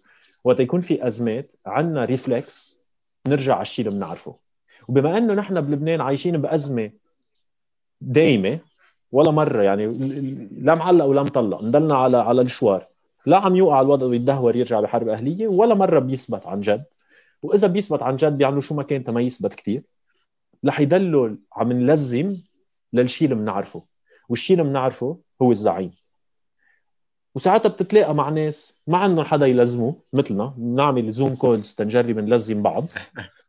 وعندك ناس عندهم حدا بيلزمه ومقتنعين إنه هو بصير يعني بصير الزعيم السياسي بلبنان بصير شيء مثل آه أكثر من أكثر إيه أكثر من إنسان. بصير هو عنده اكشن على شيء أنت ما عندك إياه. وبنرجع هون على المجتمعات البدائية. المجتمعات البدائية وقت كان بنسميهم بدائية وهن منهم بدائيين مثلهم مثلنا يعني. بس إنه هيك بسمون هو إنه كان في زلمة مثل مثلا الشمان شغلته يتحكم بالتأس. لأنه أنا كزلمة مني شمان ما في اتحكم بالتأس هو في يتحكم بالتأس. بلبنان بنخول هال هالقدرة الإلهية للزعيم إنه هو مثلا في يحمينا من العوامل الخارجية والقوى الخارجية. سعد الحريري في توسط لنا عند السعودية هيدا في توسطنا مع فرنسا هيدا في توسطنا مع إيران هيدا في يحمينا من إسرائيل. هيدا التلزيمات يلي بتخلي إنه كل ما الوضع سيء كل ما نحن أصعب لنا نظهر من ال cognitive dissonance بتغيير فكرنا.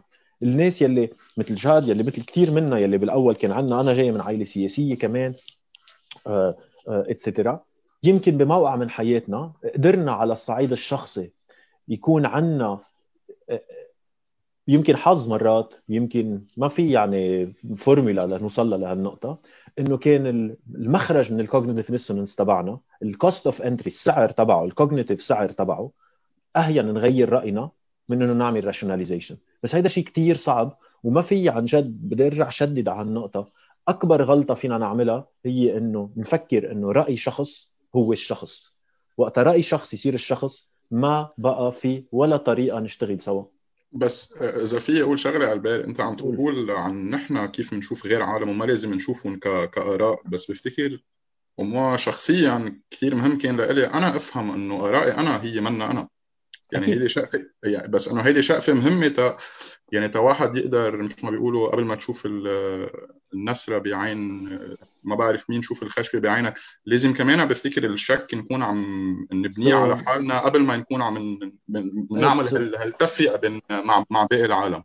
تعليقا على هالنقطة بس أنا مثلا شغلي هو عن ال self-doubt كيف شك بحالي؟ مش شك بغيري. ما أنا بشتغل مثلا بفرنسا بشتغل كثير مع ال CSA مع ال institution ات الفرنسويه عن عن fake news عن conspiracy theories وكل شيء. وكثير مرات بيسألوني مثلا البرزا أنت بوجه واحد conspiracy عنده conspiracy theory كيف تجرب تغير له رأيه؟ ودائما بجاوب نفس السؤال بقول لهم أول شيء بعمله هو بسأل حالي هل أنا ال conspiracy theorist كيف يعني كيف أنا بدي إجي أقرر من الأساس إنه أنا هو اللي لازم يغير رأيه مش أنا؟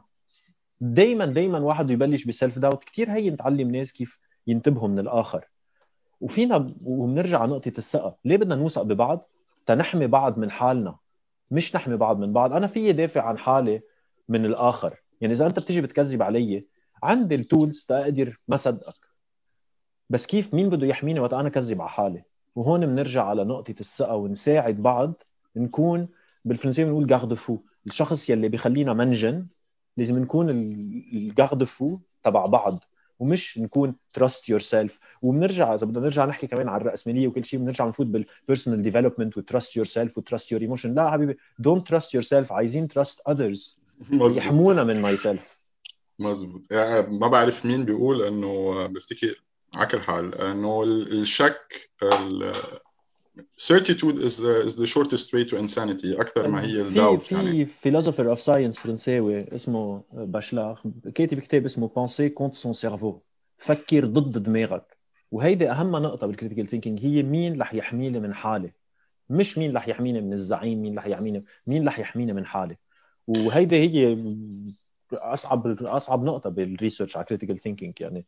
كلنا عم ننبش على هالجواب اللي بيلاقيه بتخيل بيطلع له بس ما أنت ب... يعني أنا كثير hopeful بس أنت أعطيت جواب إنه نحن نحن هون بنكون هالقد لذيذين مع بعضنا يعني. بس إنه في البعبع اللي بفتكر جاد في خبرنا عنه يعني. الموجة ال populism موجة الطائفية موجة التخويف كل هيدا الشيء اللي بين من بعد الثورة اللي يعني فجأة بين يعني بين ليلة وضحاها كان على أساس إنه رح آه، نعطي سعد الحرير 72 ساعة تا يعطينا بيان آه، آه، ليش رح يظبط البلد وكلهم اتفقوا عليه. وبس ما مشى الحال رجعوا كلهم بلشوا يبخشوا ببعضهم. شو فينا نحن كمواطنين؟ كيف فينا يكون عندنا هالركول مع العلم إنه يومياتنا منا كثير لذيذة. وعم بحكي عن يومياتنا بس سبيشلي العالم اللي عايشين بلبنان. إنه واحد ما معه وقت يفكر شو عم بيعملوا هودي. من جمعة كانوا عم بيحكوا هيك هلأ ليه هيك عم بيحكي وقت اللي هو ربطة الخبز مش عارف كيف بده كيف بده يجيبها. فما بعرف إذا فيك تساعدنا شوي أو فيك تعطينا examples عن غير محلات وين هيدا الشيء انبنى من من bottom up يعني مش top down صار في هال هال اللحمه يعني ال society بعتقد أنا ما فينا نعمل شيء من منطق إنه نحن نصير نتابع ونحن نكون آرائنا آه هيك مثل ما كان عم يحكي البير إنه واحد منه لحاله يعمل آه رايه أنا مرة كنت بحلقة مع أحد السياسيين يعني كان عم بيدعي لأنه بده انتخابات نيابية مبكرة. أنا كان عم بيكون رأيي إنه لا آه أكيد لا لأنه الانتخابات هي فيك تطلع نتيجتها حسب كيف بيكون ستراكشر تبع الدولة والقانون وتوزيعة المصاري والإعلام يعني. وهيدي هلأ بعمل لك انتخابات بيرجع أسوأ من قبل يعني. بيقول لي ميننا نحن كرمال تنقرر عن الشعب اللبناني. خلي الناس هي تقرر. أنا برأيي أكبر كذبة هي إنه خلي الناس هيك نظريا هي حلوة كفكرة يعني بس إنه بالواقع شو يعني خلي الناس هي تقرر؟ طيب تعال على التطبيق.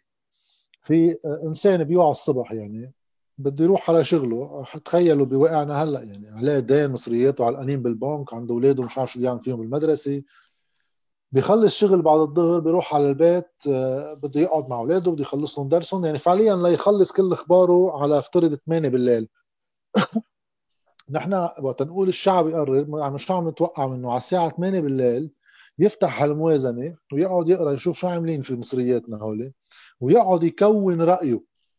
هاي ولا مطرح بالعالم بتصير مش لأنه الناس ما بتحب في ناس يمكن بتحب في ناس ما بتحب أصلا.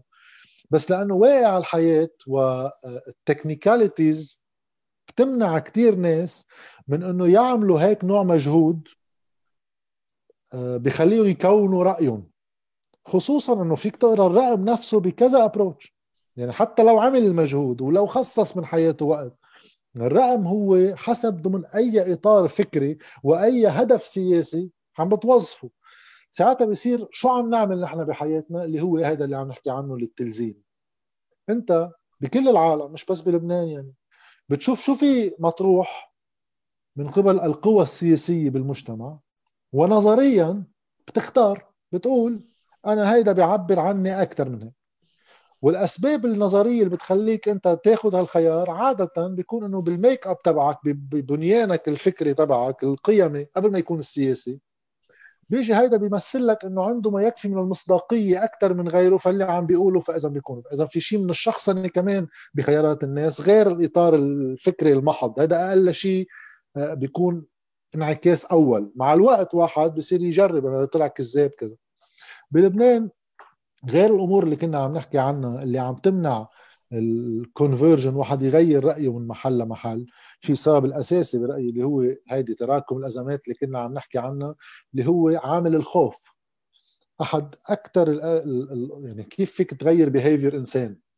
في طريقة كتير بدائية يعني اللي هي شغلتين بنفس الوقت تنعمل يعني. إذا أنت قاعد هلأ هونيك بهالأوضة بدي إياك تروح على غير محل يعني وأنت متيّس ما بدك تروح. بحط لك ألف دولار بتاني أوضة شو بتروح ولا لا. في ناس بتروح في ناس بتقول إنه عليك وعلى الألف دولار يعني ما بدي أروح. حسب إذا fresh. إيه إذا fresh. واذا واحد كمان بعد الألف دولار ما بده يروح بولع نار حده يعني. طيب في نار باوضتك وفي ألف دولار هونيك شو بدك تعمل؟ بقى وقتها يقل الألف دولار اللي عنا إياهم بلبنان صار قصة إنه نوزع منافع على المجتمع تا يضلوا ال behavior تبعه مضبوط مثل ما نحن بدنا إياه. هيدي الآلية عم تقل بطل في كثير مصريات. دائما وقت يصير في هالحالة دائما يعني شيء recurrent مش أول مرة بيصير بنزيد النار بنزيد الخوف. بصير شو الفكرة؟ شو بدكم تشيلوا الحكومة لنفوت بالمجهول؟ يعني ما بعد وجودهم بالسلطة هو المجهول هو ما في شيء ثاني وكذا زعيم سياسي مع بداية المظاهرات شو كان عم بيقولوا؟ إنه سمعناكم ومطالبكم محققه طيب هلأ رح. رح ناخذ اللي عم تقولوه بعين الاعتبار إنه خلص رجعوا على البيت. هن ما ممكن يتخيلوا إنه في حدا عم بيجي يقول لهم أنا مش عم بطلب منك أنا عم بيجي أقول بدي فوت على السلطة بدي اخذها بدي أقعد بقلبها هن بيعتبروا الناس هون كلمة رعايا رعايا إنه هول بيشكوا لنا أوكي هلأ بيرجعوا على البيت إنه سمعنا شكواكم مثل المشايخ بايام الزمان يعني أيام الأنظمة البدائية. ولكن في أمور ثانية كمان وقت يركب هيك نظام لمدة من الزمن طويلة عنده هالنوع من القنوات علاقة السلطة بالمجتمع اللي هي نفعية اللي هي وجودية اللي هي فيها خوف على الوجود خوف من الآخر على فترة 40 50 سنة. هيدا بصير institutionalized يعني بصير جزء من يعني ممنهج ممنهج وممأسس ففي كثير ناس بعرفهم أنا حزبيين. يعني إلى حد ما على القليل مؤيدين لأحد هول الأحزاب. بتقعد بتحكي انت وياهم فيك تتفق معهم على 80 90% من اللي عم تحكيه. وبيقدروا هن إذا بتريحهم إنه ما في حدا خصم لهم بالأوضة. معقول يسبوا زعيمهم ببعض القضايا. اللي بيمنع الكونفرجن وهي أنا حتى واجهتها وقت قررت إنه بدي أطلع من التيار هو آه، آه، الخروج من المجتمع الخيانة. لأنه لبنان هو شيء يعني ضيع حتى لو على البحر يعني إنه هو ضيع. بعض الآليات العلاقات الاجتماعية بتشبه علاقات الضياع. يعني جوني مثلا في يكون في عايش 300 ألف زلمة وقت تيجي الانتخابات لأن بعدنا عن نفوس بينتخب فيها 17 ألف. نرجع على بيت بعينه بيت مهنا وهي بيعرف العائلة وكذا.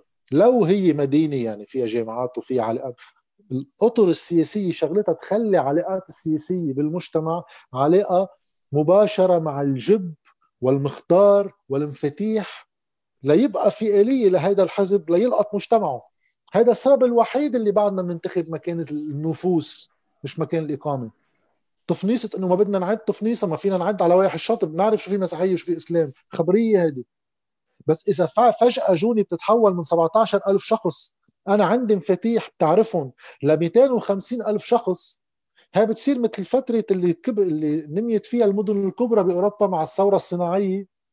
بطلت الكنيسة قادرة تلاحق كل المجتمع الموجود لأن كتروا كثير لمحل بطل فيه يلحقهم وصارت تفوت عليهم الأفكار والقوى البديلة. هون هيدا الشعور بالخيانة إذا بتترك حزبك لأنه علاقاتك الاجتماعية بالضيعه ركبتها على أساس هيدا الحزب وركبتها على أساس وجودي. فصار في شيء من النكايات مين هو هذا الشخص اللي عمره اليوم 60 سنة قطع بحرب أهلية؟ قاعد بالضيعة بده يجي يقول إنه هلأ أنا بطل بدي يكون قوات. تجاه مين عم بيقول هيدا الشيء؟ تجاه قرايبينه وعائلته اللي هن قوات وتجاه خصم بهالضيعة هو عوني له 40 سنة عم بيقول له إنه أنت مجرم إنه أنت مدري شو إنه أنت كذاب والعكس بالعكس. فبصير في خيانة للآخر وفي خيانة لأفكاره. بتصير الخروج من الحزب عم بيهدم رواية لوجوده بهيدا البلد عمرها 40 سنة. منا عملية سهلة؟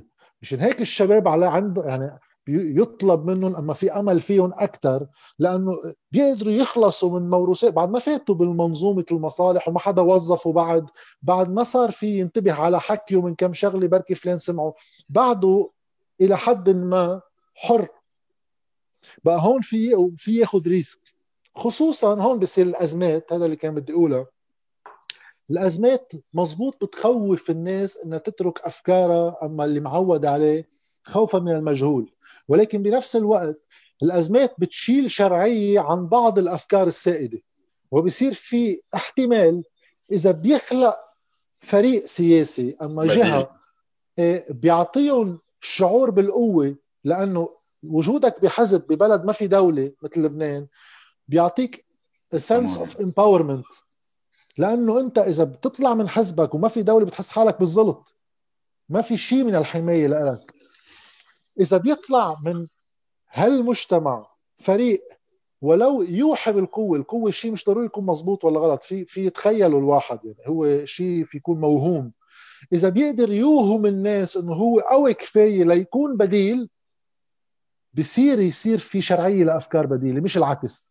للأسف يعني. أنا كنت بفضل العكس إنه الأفكار هي تكون بتكبر وبتعمل قوة. اللي بيخلي الأفكار تعيش بالسياسة عم بحكي لأنه بتبقى الأفكار فلسفية نظرية موجودة. بكرة معقول تعمل تغيير. ولكن لتصير التغيير محسوس وواقعي هالأفكار بدها منطق قوة يجي يحملها ليعطيها شرعية إنه هيدي فيها توصل لمحل. ليش اللبنانيين برأيي ما عم تغير آرائهم؟ بكل بساطة لسبب كثير بسيط. لأنه ما رح يعمل رهان لأنه اليوم تغير رأيك السياسي هو رهان. لأنه عادة واحد ما بينقل رأيه السياسي من حزب موجود بيعتبره موجود بالسلطة ففي عنده منافع بعدها. لشيء ممكن ينوجد بس أنا مقابل انقل هالخيار عم بخسر كل منافعي وحماياتي من هون لشيء بعد منه موجود. تتعمل هيدا الخيار أنت عم تعمل رهان. للأسف طالما ما في قوة سياسية بتخلي هالرهان يصير عقلاني إلى حد ما تزيد شوي المنافع مقابل المخاطر رح نبقى هيك. اللي بيخلي واحد يعمل هالقوة اللي بيساعده مش كل الناس بتروح حتى هيك. في ناس بتخاف أكثر لغير عوامل. ولكن اللي بيساعده يعمل هالخيار يجي يقول إنه هيدا الرهان احتماليات نجاحه على القليلة على قد احتماليات الخسائر اللي عم قدمها لروح لعنده. بصير في واحد يقول رح جرب أنا أقطف المنافع المستقبلية من خلال إنه هالنظام عم يفرط وما بعرف شو بروح عند الفريق اللي بكرة بده يربح. طيب إذا ما مبين في فريق بكرة بده يربح كيف بده يعني كيف الناس تتوقع إنه يبطل يبطلوا عونية ويبطل... لمصلحة مين؟ مزبوط ليش؟ ب... sorry تفضل إذا لا بس هي آخر آخر فكرة إنه هيدا الإطار كله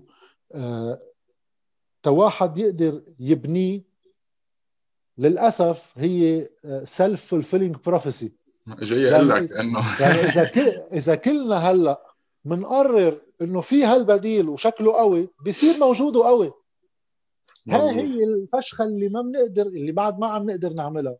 اليوم إذا في حزب بديل إذا في جبهة بديلة موجودة بنقول طب ما في شو في أمل منا ما هيدي ماشي نحن نفسنا اللي عم نقول هيك إذا بنروح عليها بكمية محددة بصير في منا أمل. إذا الأمل هو شيء بيتعلق بأعمالنا اللي لليوم بعد ما وصلت ل إنه يصير موجود. ولكن في كثير من القوة بنقدر نخلقها بمجرد ما نعمل هالخيار واللي هو خيار صعب. مظبوط. أه، بدي بدي انتقل عن ألبير خصوصا إذا نحكي عن ال self-fulfilling prophecy بتذكر مرة قلت له إياها شوهني ألبير. بس قبل قبل ما قبل ما ترجع يعني شوي نجرب نكون أكثر hopeful بدي أحكي شوي عن normalization وإذا فيك ترجع ما بعرف كيف ترجع تبرمها. وشوي نجرب هيك رح نرجع رح نتأخر شوي كان على ساعة ونص رح يكون ال talk بس رح نعمله 145 تنخلي 15 minutes لل Q&A لأن في كثير أسئلة. وبعد ما خلصنا هون الأسئلة هو في ما كثير عم نزهق العالم. آه فهيك. so سؤالي هو سؤالي لك هو إنه okay واحد لبناني بيخلق بلبنان بيوعى بيروح على المدرسة بيروح على الجامعة بيروح على الشغل وبيشوف إنه الحياة هيك طبيعية. الحياة طبيعية إنه يوعى ما في كهرباء. الحياة الطبيعيه إنه ما في مي سخنة. الحياة الطبيعيه إنه ما عندنا waste ما عندنا ما عندنا حلول للنفايات. ما, ما في شيء ما في structure لدولة. بيسافر على غير بلد هو عارف أو مفكر حاله عارف إنه لبنان بلد فاشل.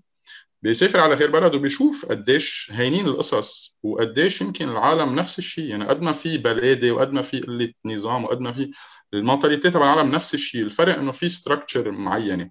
نحن ال structure عندنا ما في شيء بس لنا هيدا الشيء قد ما صار طبيعي نحن متقبلينه. هل معقول في شي طريقة نخلي هال normalization cycle تنقطش تنستوعب قديش نحن الشيء مش منيح اللي عايشين فيه وبركي هذا الشيء بيدفشنا كلنا نروح على ال self-fulfilling prophecy اللي عم بي عم بينصحنا فيها جاد. طب تكون طلعت مني يعني.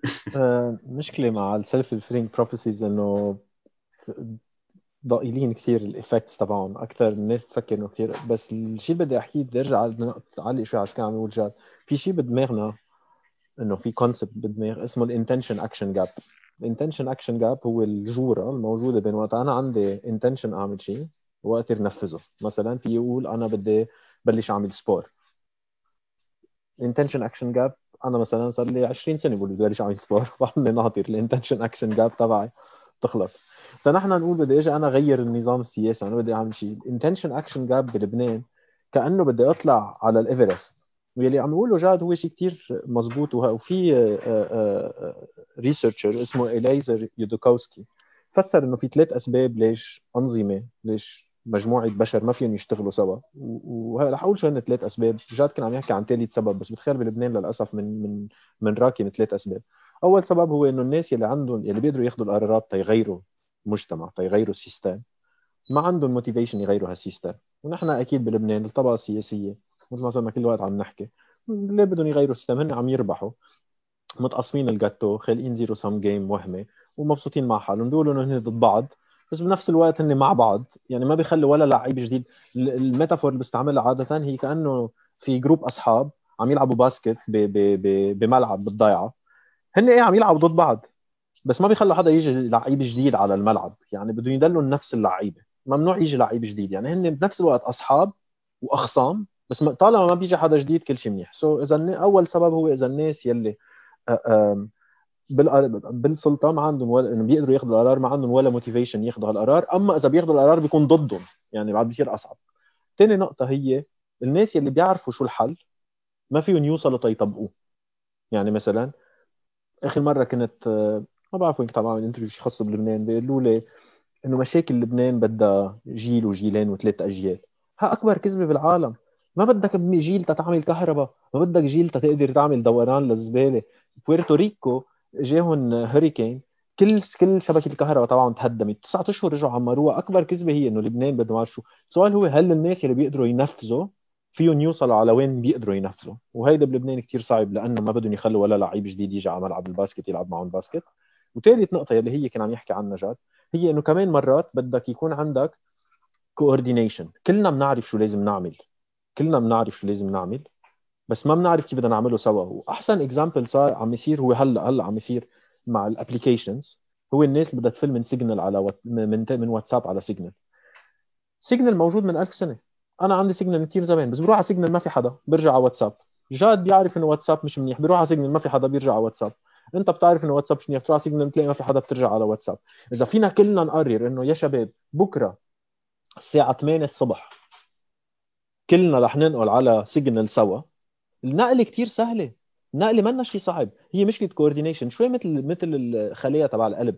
القلب بينبض في مرات القلب بيصير شيء اسمه fibrillation بصيروا الخلايا ما بيشتغلوا سوا بصير القلب هيك ببلعط ما بقى في يضغط الدم.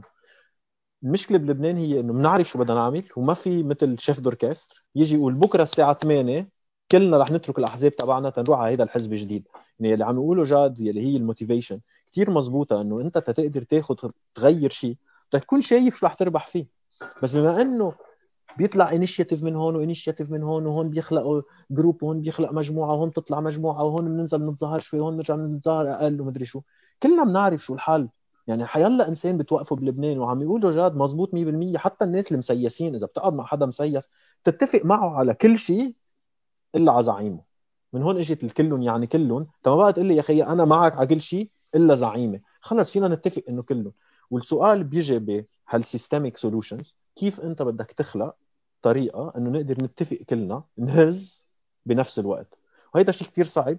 للأسباب اللي كان عم يقولوا كمان آه، آه، آه، جاد هو إنه إذا أنا مثلا عندي عائلتي وعندي شغلي وكل شيء برجع على البيت ما حأرجع على البيت محروق ديني بدي أقضي شوية وقت مع أولادي والبلد ما بيخولك ما بيخولك sorry تقدر يكون عندك mental space يكون عندك الوقت الذهني تتكسر راسك بغير قصص لأنك كل الوقت عم تجرب بس ما تموت.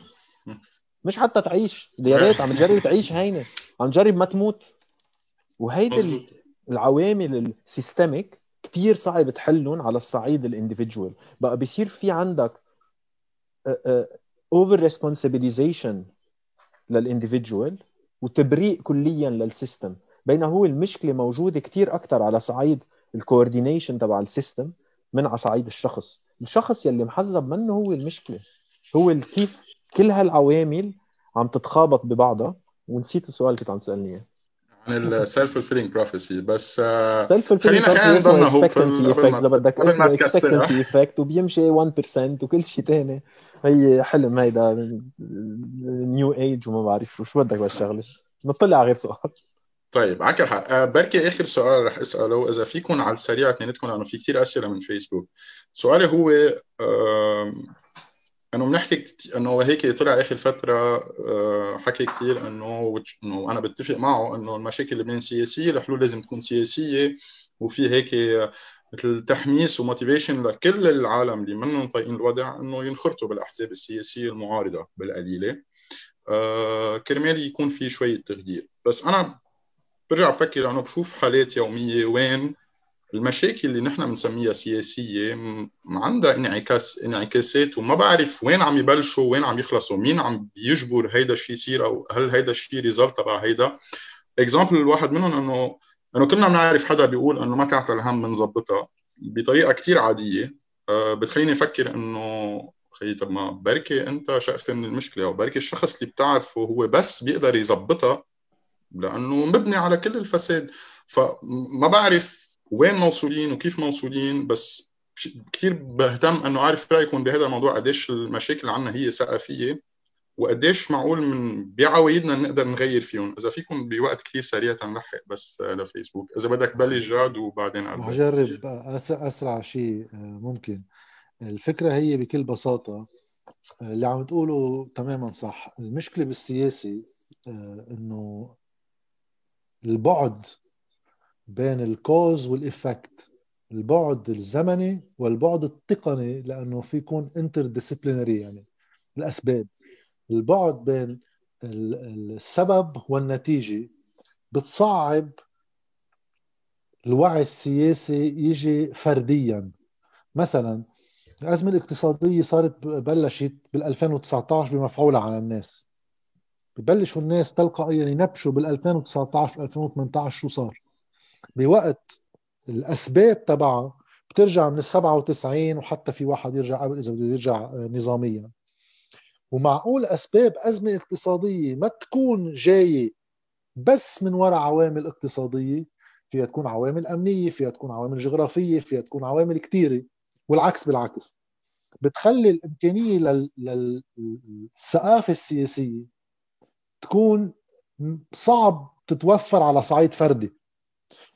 الأحزاب هون بلبنان ليش ما عندنا أحزاب؟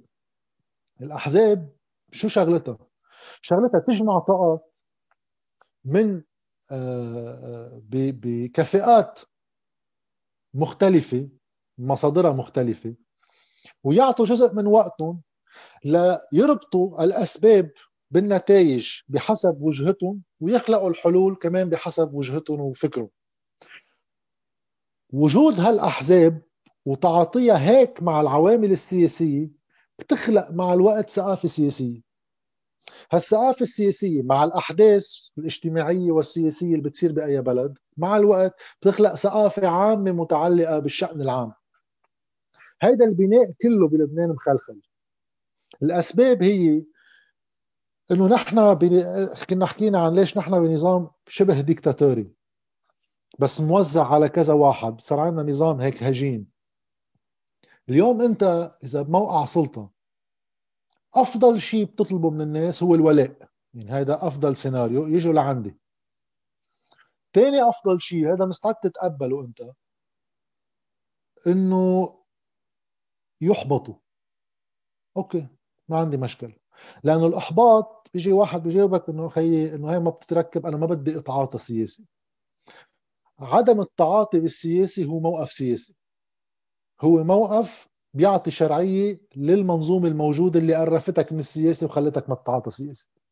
هيدا أي حدا حاكم بيقبله ما تتعاطى سياسي. أصعب حالة هي اللي واحد عم ينبش على بديل ولكن بصير السؤال من وين بده يجي البديل وكيف بده يبقى عنده أمل كل اللي كنا عم نحكيه. بقى. موقعك بالسلطة أنت بخليك تبلش تغير تخلق وعي سياسي مختلف. الناراتيف الرواية السياسية لليش أنت هون؟ بتصير أسباب مشكلتك. ليش في أزمة اقتصادية بالبلد؟ مش لأنه هالمنظومة هيك بتشتغل وهيك بتوزع أرباحها ممكن تقدر تعيش لأنه بعد تراكم خسائر كل الوقت في حدا بده يدفع حقها بالآخر. لأنه السبب بعيد عن النتيجة. تجي أنت بسهولة بتقدر تعملها. بتخلق وعي سياسي مغلوط بديل. false consciousness اللي هو بيجي بيربط لك إنه المشكل بالطائف الثاني المشكل بالبلد اللي برا اللي ما عم بيخليك وكذا. وهي آليات الحكم بكل العالم تستعمل. بلبنان أسهل من غيرها لأنه في خطر على الوجود وخوف كل الوقت وفي ست طوائف يعني ست دول جوات الدولة وغيره. البير إذا عندك تعليق. بس على خصوصا إنه أنت عايش بفرنسا وصار لك من ما بعرف أكثر من 10 سنين عايش ويمكن عندك فكرة مبلورة أكثر على الحياة هونيك يعني. ف... بس هاي النقطة اللي عم نحكي عنها جاد اللي هي الفرق اللي في يكون spatial اما أما temporal يعني يا بالمسافة الزمنية يا بالمسافة الجغرافية بين ال cause وال effect أنا أنت بتعرف خلقت مختبر research بندرس هالنقطة تحديدا لل global warming لأنه أكبر مشكلة بال global warming هي إذا أنا مثلا كب كيس بلاستيك على الطريق وبيجي iceberg بيوقع على راسي رح دغري أفهم. مشكله global warming هي إنه بنلوث وبعد سنين سنين سنين سنين بناكل خرا سوري وما حدا بيعمل صله الوصل. ساعتها فيك تخلق هال false narrative إنه لا مش نحن مش الإنسان ماشي الحال الأرض بتسقع وبتسخن لحالها وحاجتكم تضحكوا علينا. نفس الشيء المشكلة إنه أنت بتخلق نرجع على على ايكو وعلى inventing an enemy تخلق سبب لأنه السبب الحقيقي ما بدك إياه ينعرف لأنه يا كثير بعيد يا صار كثير multi كثير complex كثير multifactorial بتخلق شيء هين. و again دماغ as storyteller نحن حتى بحياتنا بنعمل هالشيء. أنا ما بتذكر كل حياتي بس تفكر بحياتي. هي كأنه فيلم متسلسل ما فيه آه، قصص مقطشة. so كله مقطش ما بتذكر شيء. أنا أنا بتذكر شو عملت الجمعه الماضي. بس ما عندنا جوار بدماغنا. دماغنا بيخبر روايات. والسياسة هي مين بخبر الرواية. وبنرجع لشيء كيف بلشنا الحديث إنه إذا واحد بيقول أنا ماني مسيس أكيد مسيس لأنه السياسة will not, if you ignore politics politics don't ignore you back. إذا أنت بتزبل السياسة السياسة ما حتزبلك. ورح يجي عليك الانهيار رح يجي عليك كل هالمشكلة. بقى رح بلش ناخذ أسئلة من الفيسبوك. ما هيك رح بلش آخذ أسئلة أه بفتكر جد السؤال موجه لك وهو بيرجع شوي على اللي عم بحكيه ألبير هلأ إنه ما في ما في أه ما في خبريه وحده ما في ناراتيف وحده آه ما عندي الاسم مين سائل السؤال بس في حدا عم بيقول I agree with Jad for every for every country there is a founding father or fathers while in Lebanon we don't are the Phoenicians the founding fathers the Arabs the French or someone else can we create a founding father today for the next generation and is Hezbollah doing so implementing their own identity and that's why people that live outside of Lebanon still support them as still support them and their influence on them.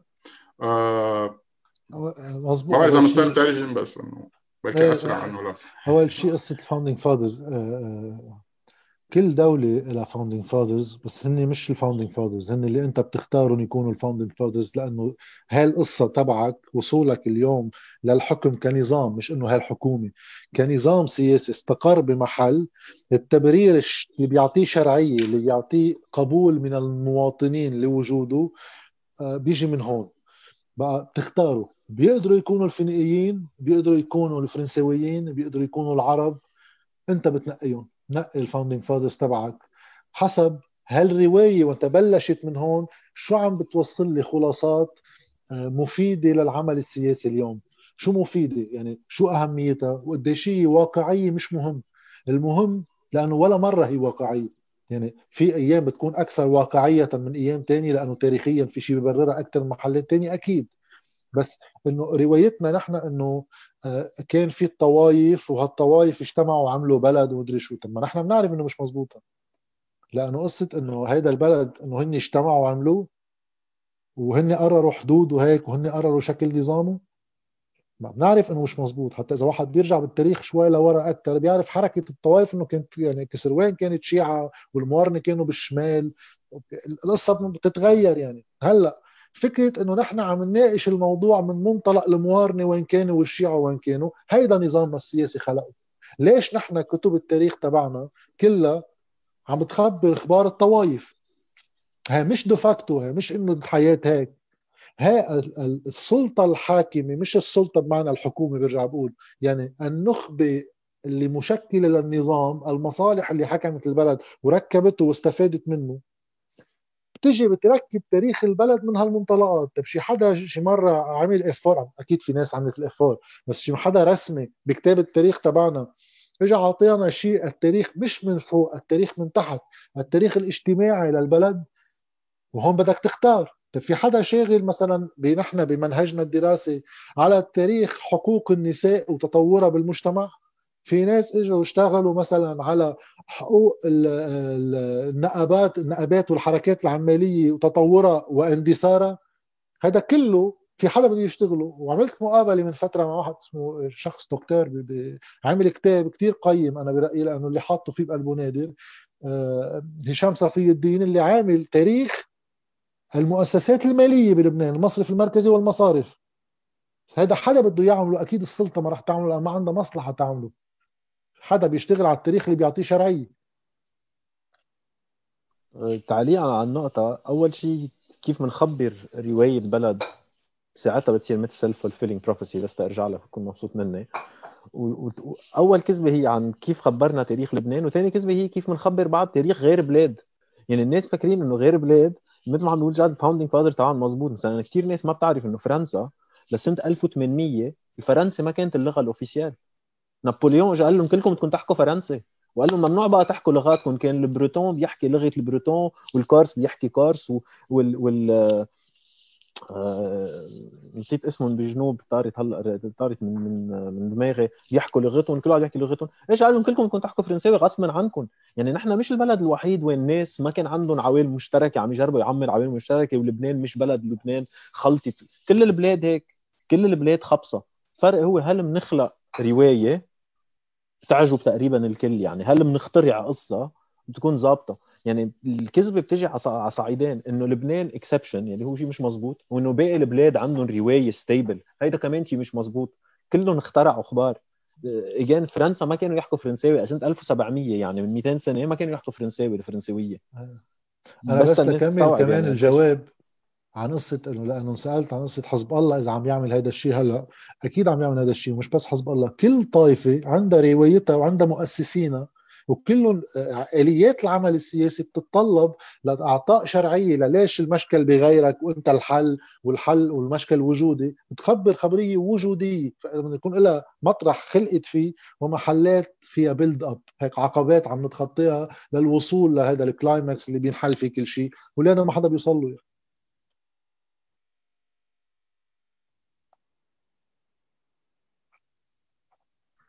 شو عندك سؤال؟ خلصوا الأسئلة شو عندك رودي سؤال؟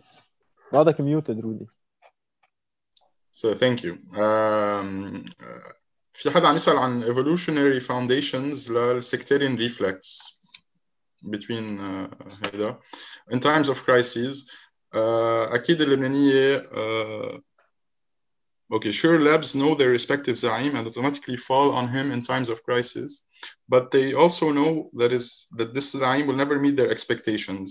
In this case, is the Lebanese baseline mere survival, as in barely staying alive when picking their political affiliation?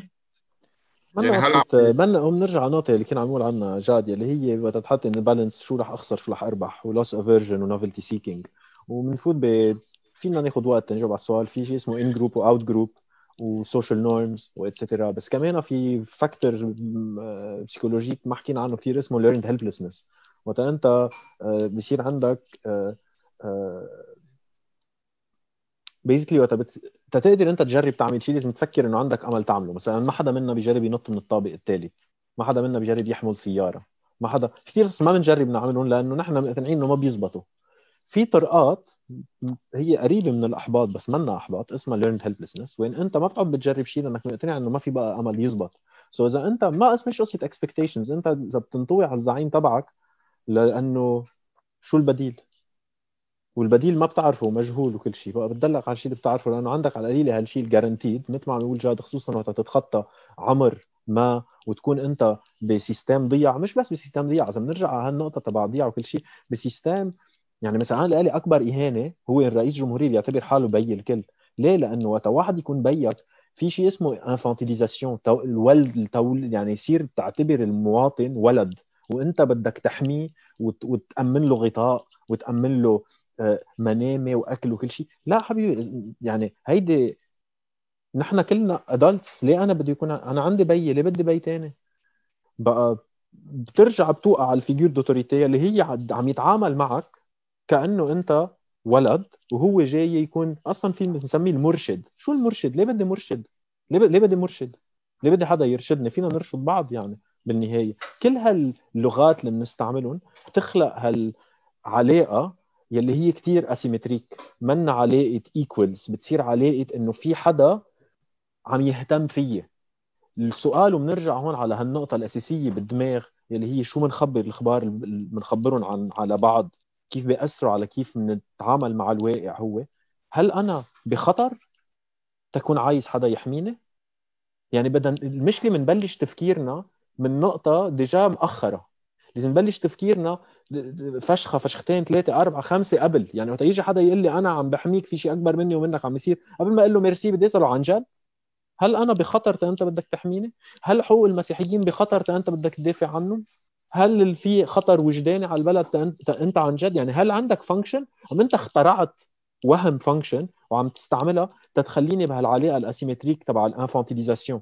إنه انت بي أم انت الزعيم أما شيخ حي فينا شو حي فينا شو يعني؟ شو يعني؟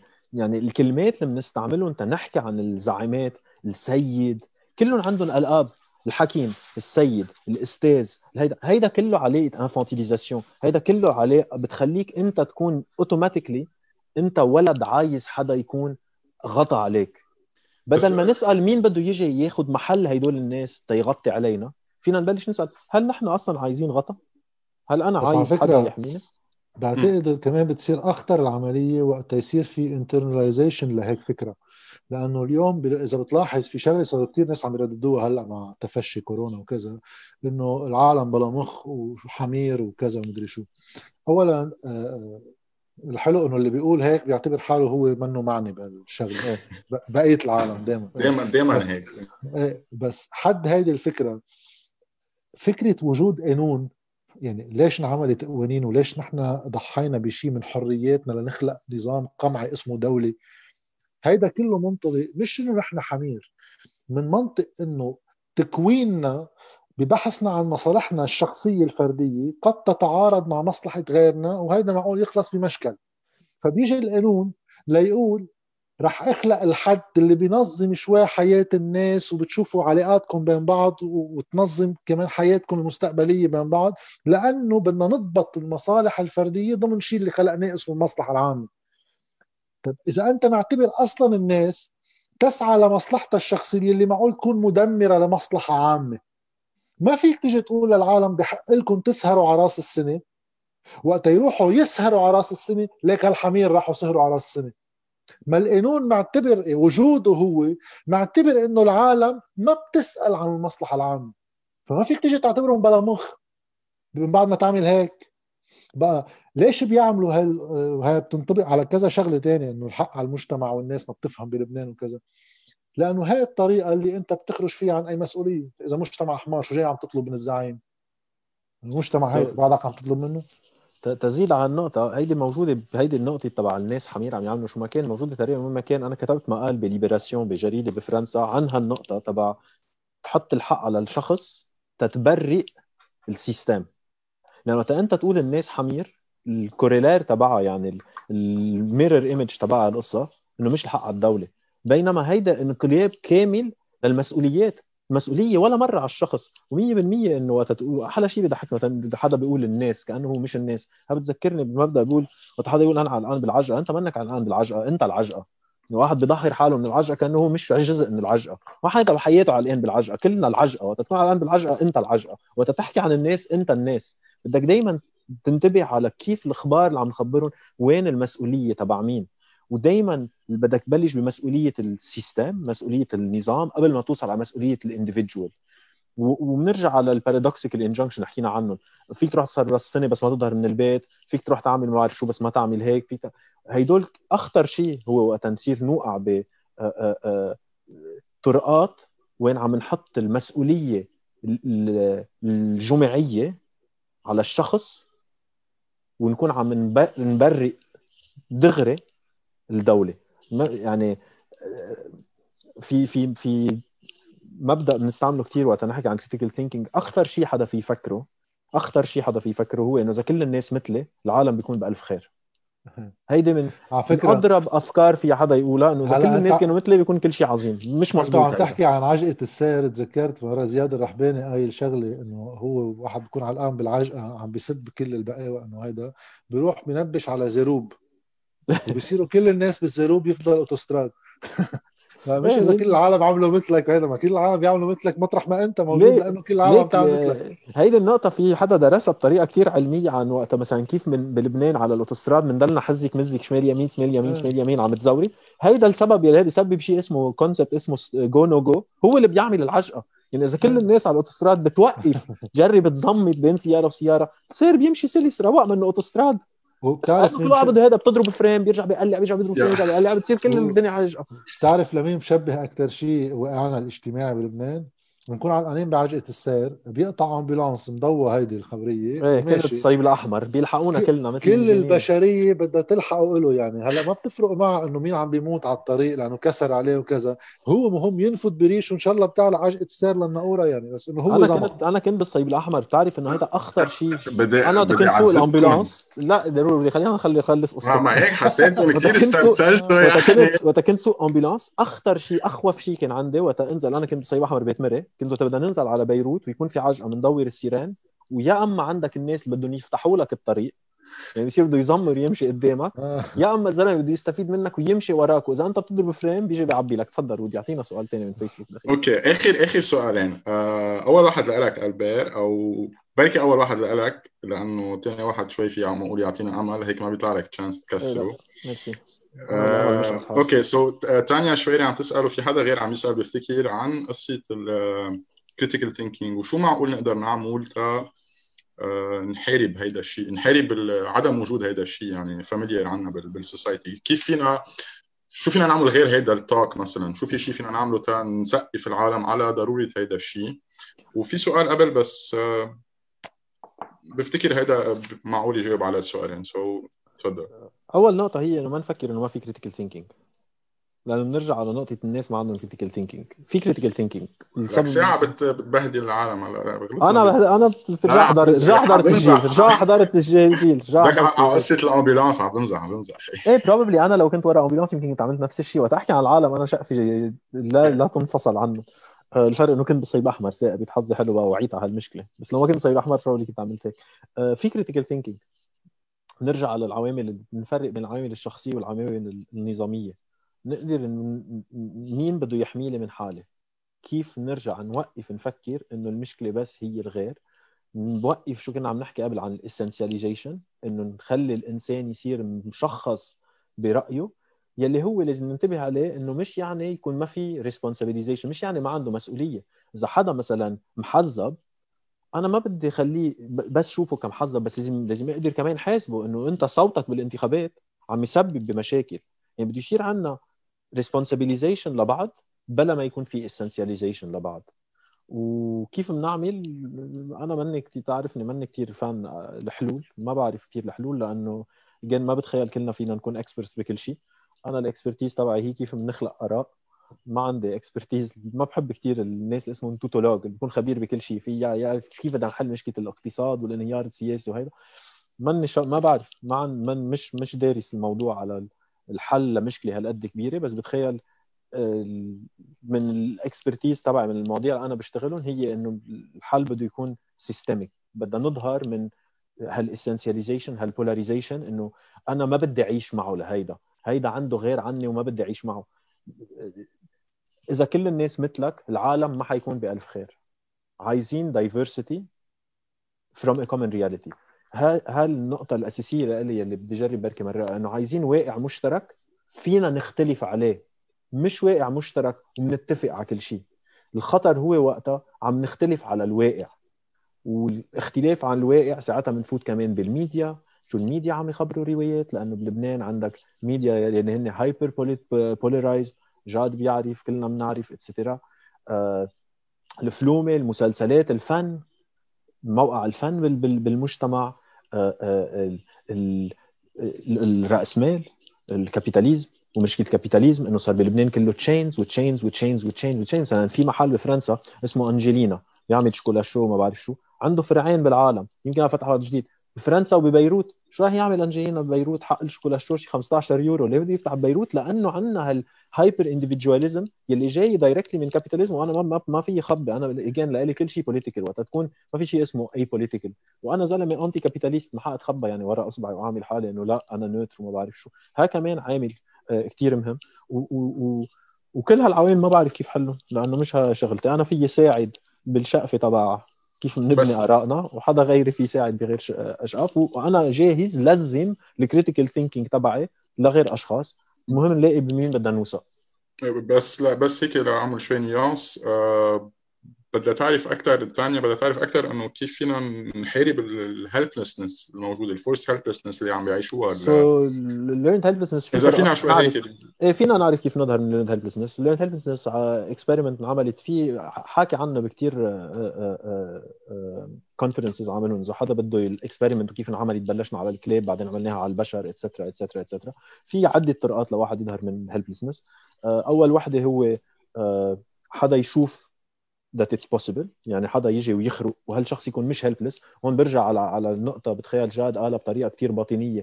عادة ال helplessness بدها وقت تنحط بقى الشباب لأنه وقت تكون شاب بعد ما عندك ال helplessness يلي تقمصت فيك. so so بدنا نلحق الشباب نوثق أكثر بالشباب نوثق أكثر بال immaturity تبعهم إذا بنعتبرهم immature نوثق أكثر بال idealism تبعهم إذا بنعتبرهم idealistic آه، يعني أضرب شيء حدا فيجي يقول لحدا أنت بعدك شاب بعدك مقتنع انه عم تعيش الحلم. طب عم يعيش الحلم؟ عيش الحلم معه بدل ما تقول له عم تعيش الحلم. انبسط فيه. يعني عيش معه. أما حدا يكسر حدا يجي يحملك وياخذك على الدولة يعني يجي المخلص وهذا شيء ما بأمن فيه أنا ما بأمن بولا طريقة بشيء اسمه ال providential man إنه عايزين leader أضرب شيء عنده وقت الناس وقت الثورة تقول الثورة بدها leader لما بدك leader يعني بدك بي again بدك بي كل جديد. ما بدنا بقى بدنا نتقبل إنه نحن مش أولاد مش عايزين حدا يجي يخلصنا. وثالث طريقة تظهر من learned helplessness هو تفوت دم جديد. بدك تلاقي طريقة كيف تقدر تفوت حدا على ملعب الباسكت وتقدر تلعب بالماتش ومش بس يخلوك برات الماتش. كيف هدول تعملهم again منا بال expertise تبعي. ما, ما في أحكي عن شيء ما بفهم عنه كثير آه، اخر سؤال لجاد وبركي شوي يعارضك البير لأنه السؤال ما بعرف. ما, ما بدي أحط حكي ما تفتري علي هيك ما بيتم جاد. لا لا هي أكثر افتراء على جاد يعني لأنه في سؤال عن ال leadership تبع ال revolution وبفتكر يعني حتى مرة كنا ب conference السنة الماضية البير وكنا عم نحكي عن قصة التفاوض مع السلطة وكيف يعني ليش كأنه ما في leader لأنه خايفين إنه هذا ال leader يكون آه عم بي عم بي عم بيتقوس عليه سياسيا. و... وقديش صعبة هيدي ال task؟ في حال بده يكون في حدا. هل جواب آه حدا معارض إنه ما في تفاوض مع السلطة أو ما في آه ما في حكي مع السلطة هو شيء منطقي معقول يوصلنا على على حل مختلف. بفهم من ألبير إنه هو ما بده يكون في هال دائما هالركود ورا حدا يخلصنا. بس هل هيدا الشيء realistically in comparison مع غير ثورات شيء ضروري يصير أو لا؟ ليك رح جرب سرع لأنه بطارية تليفون إيه سوري سوري على كل حال لكل اللي عم يحضر بعرف في شوي تركونا يعني بس إنه هيك استرسلنا شوي بالحديث so جو أنا بختلف شوي مع البير مش كثير بس بختلف شوي بشغلة. أول شيء خلينا نبلش من الشق اللي ما بتصور نحكي فيه اللي هو قصة التفاوض. أنا برأيي وقت واحد بده يشتغل سياسي الفرق بين السياسي والحقل الأكاديمي أما الصحافي اللي بيعلق على السياسي إنه في موجب منهم مضطرين الأكاديميين يعملوه اللي هو إنه أنت فيك اليوم تحدد موقفك من القضايا بمعزل عن آه، فعالية موقفك. مهم يكون صح ولا غلط. وقت بدك تشتغل سياسي. بدك هذا الحقل النظري ضروري. تقدر تعرف شو الصح وشو الغلط. ولكن بدك تشتغل سياسي يعني بدك تزيد عليه ال rapport de force. بدك تزيد عليه موازين القوى. شو إمكانية تحقق مشروعك وكيف بقدر احقق منه شيء؟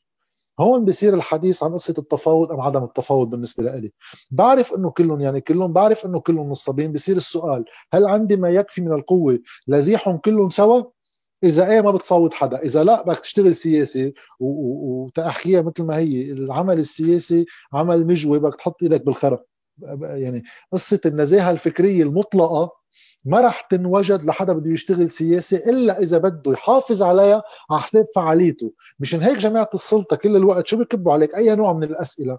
أنواع من الأسئلة اللي بدهم يجبروك إنه تشيل نزاهتك الفكرية ليجوا ينقضوا عليك. شفتوا إنه هيدا قريب من فلان؟ إيه وين المشكل يعني في واحد بكل بساطة to own it يقول أنا بعرف إنه هو كلهم بكل مساوئهم أنا مستعد أتحمل جية فلان على شرط واحد اثنين ثلاثة. الفرق هو كيف بتحدد علاقاتك مع القوى السياسية. هونيك تحديد العلاقات السياسية بتجي من منطق وجودهم بالسلطة. شو بتعطيني وشو بعطيك؟ شو حصتي وشو حصتك؟ شفنا تفاهم مع راب وقت كشفوا عنه شو هو؟ هالقد أنت لك وهالقد أنا إلي؟ الفرق إنه أنا إذا بدك تغير بالأداء السياسي بيجي بقول أنا ما بفوت على حكومه بحسب شو بتعطيني. اللي شو جاي تعمل الحكومة أنا هاي شروطي إذا الحكومة بتعمل هو أنا بفوت. إذا لا ما بفوت. علاقتي فيك في هيدي الورقة اللي بتحدد برنامجي وفكري السياسي. يا في قواسم مشتركة هي بنقدر نحطها بالأولوية على خلافاتنا. فإذا فينا نحكي سوا يا ما فينا نحكي سوا. ثاني شق من السؤال قصة الحاجة ل leader ولا لا؟ أنا برأيي في حاجة ل leadership. هلا فيها تكون leader فيها تكون غير طرق معقول. بس أنا بعرف إنه على الصعيد النظري في خطر شديد من وجود زعامات لأنه هذا الزعيم آه، رح ياخذ قوة كبيرة والقوة عادة تفسد. يعني حتى الواحد إذا بيخلق آدمي أعطيه سلطة ومال مع الوقت في يصير شيء عاطل. بس بنفس الوقت أنا مضطر للعامل الحسي الواقعي بالسياسي اخلق center of gravity لتبعثر القوى. وال leadership هي الشيء السحري اللي معقول تساعد على تغيير بال balance of power من حيث لا ندري أو لا نتوقع لأسباب عاملها شخصي. مشان هيك تبقى خطرة. مشان هيك في طبيعة ال leadership كيف تكون والعلاقة فيها كيف تكون. هون لازم تكون مختلفة. أنا مثلا اليوم بالعالم كله مأزوم مش بس بلبنان عنا أزمة نحن أزمتنا شوي متفاقمة أكثر لأن عمرها أكبر ومراكمة خسائر أكبر.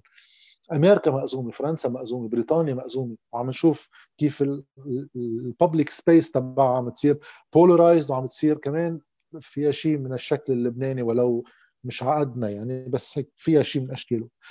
بس بوقت الأزمات العالم الأزمة بتخاف منها. وبتخاف من المجهول اللي بيجي مع الأزمة. ما فينا نهرب من حس إنساني يحتاج إلى شيء من التطمين والتطمين ما في يكون أبس يكون حسي. هلأ إذا بيكون في قيادة جماعية تشاركية للزعامة بتمنى. ولكن بالغالب مش هيك عم بيصير بالعالم كله مش بس بلبنان. اليوم حركة بيرني ساندرز مش بس إنه آه، الحزب الديمقراطي الحركة اللي جوات الحزب الديمقراطي. لو ما في لها center of gravity اسمها بيرني ساندرز ما كانت قدر حدا يتحلقوا حواليه ليخلق من بعدهم من بعدهم Justice Democrats وكل الفئات اللي خلقت اللي بتصير عندها حركتها.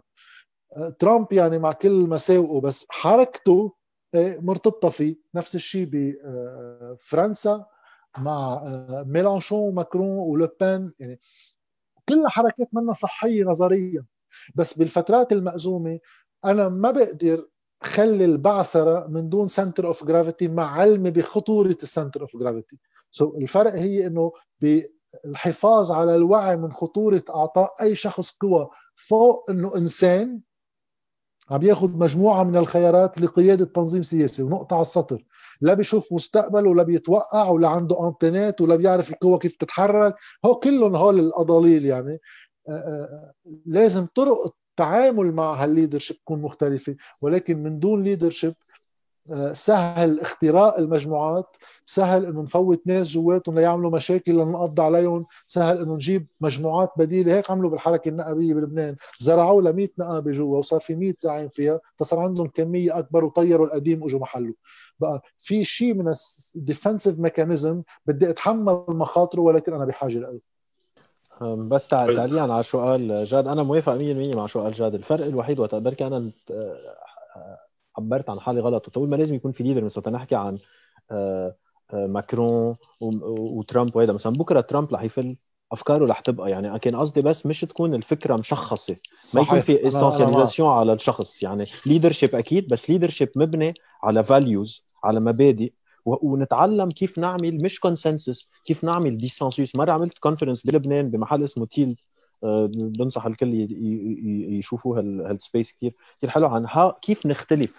نتعلم نختلف تنقدر نعمل alliances تما نكون بمزايدة لشيء اسمه intellectual purity النقاوة الفكرية. إنه أنا شفت هو كيف تحالف مع هيدا يعني صار وسخ ما بدي إياه وبتصير كله عم يزايد على مين طاهر أكثر وبتصير كلها قصة virtue signaling وقتها كان قصدي ما بدنا leader يعني ما بدنا زلمة يصير مثلا مثل ما بيصير عندنا هلأ بال leaders ميشيل عون هو بيكتب ال resolution ليشيل سلاح حزب الله. كلهم بيقولوا ما لازم يكون في سلاح حزب الله. بعدين بيصير مع سلاح حزب الله بيقولوا okay نحن هلأ مع سلاح حزب الله. يعني ما تكون ال value معلق بشخص. يكون ال value معلق بال value وأكيد في حدا بده يشخصها. بالآخر نحن بشر عايزين شخص. يمكن شخص أما group شخص و probably شخص ومش مشكلة يكون في شخص. فرق إنه مثلا جاك شيراك فل بقوا الأفكار تبعه. ساركوزي فل بقوا الأفكار تبعه. مع إنه كان في شيء اسمه ال Sarkozysme. بس منه مع, مع إنه اسمه ساركوزي مارغريت تاتشر ال Thatcherism ضلهم السياسيين تبع ال Labour وتبع ال Conservative معهم so هاي هي النقطة وأنا موافق 100% مع جاد كمان على نقطة إنه ال academics منا على. على ال terrain ومنشان هيك قلت أنا مني toutologue أنا بقدر أحكي عن الشيء الأكاديمي اللي أنا بعرف عنه. وبعدين شغلتي يكون عندي ال... يمكن حتى ال humility إنه ما نظر على الناس على ال terrain لأنه هن بيعرفوا أكثر مني ال terrain لأنه كل واحد منا ما فيها think by yourself ما في يكون أنا بنفس الوقت عم بعمل الشغل النظري وبدي أجي نظر على الناس اللي عم يعملوا الشغل اللي على الأرض مثل ما هن على الأرض. رح أجي أنا أجي ضوي على المبادئ النظرية. مثلا جاد عم عم يحكي عن الواقع وأنا عم بجي أقول okay ها اسمها cognitive dissonance ها اسمها هيك ها اسمها هيك اسمها هيك. وهي يلي humans are a social animal. نحن حيوانات اجتماعية. بتاخذ إنسان وبتاخذ سعدين بتحطهم بالغابة الإنسان ما حيعيش ولا طريقة. بتاخذ 100 إنسان و100 سعدين بتحطهم بالغابة البشر بيعملوا zoo قوتنا بال collaboration السؤال هو how do we collaborate okay وبركي بهيدا السؤال بنختم هلأ في عالم بيطلبوا part 2 ما بعرف قد إيه كثار بس بفتكر إنه أخذنا وقت زيادة. sorry كثير العالم بعد عندي 3% إيه. okay يلا رح نخلص على السريع. آه طيب thank you uh, كثير دكتور ألبير و thank you كثير جاد و thank you مارك على مساندتك لنا آه بفتكر كل حدا عنده دور هيدا هيدا الشيء ال conclusion اللي وصلنا له بخصوص ال leadership ما بدنا ناخذ آه، رأي راديكالي. ومثل بحيلا شيء يعني هيدا هيدا المهم يكون عم بيصير في progress يعني. so so, على أمل نكون وصلنا شوي الأفكار اللي بنحس إنه الكل لازم يكون هيك آه، على اطلاع عليها لأنه بتأثر على وعينا بتأثر على نحن كيف عم نشوف هذا الواقع. وما بعرف إذا بركي بنرجع نعمل جلسة ثانية مع مع ألبير ومع جاد اذا إذا العالم محمسين وإذا في في نقاط ثانية نحكي عنها أكيد.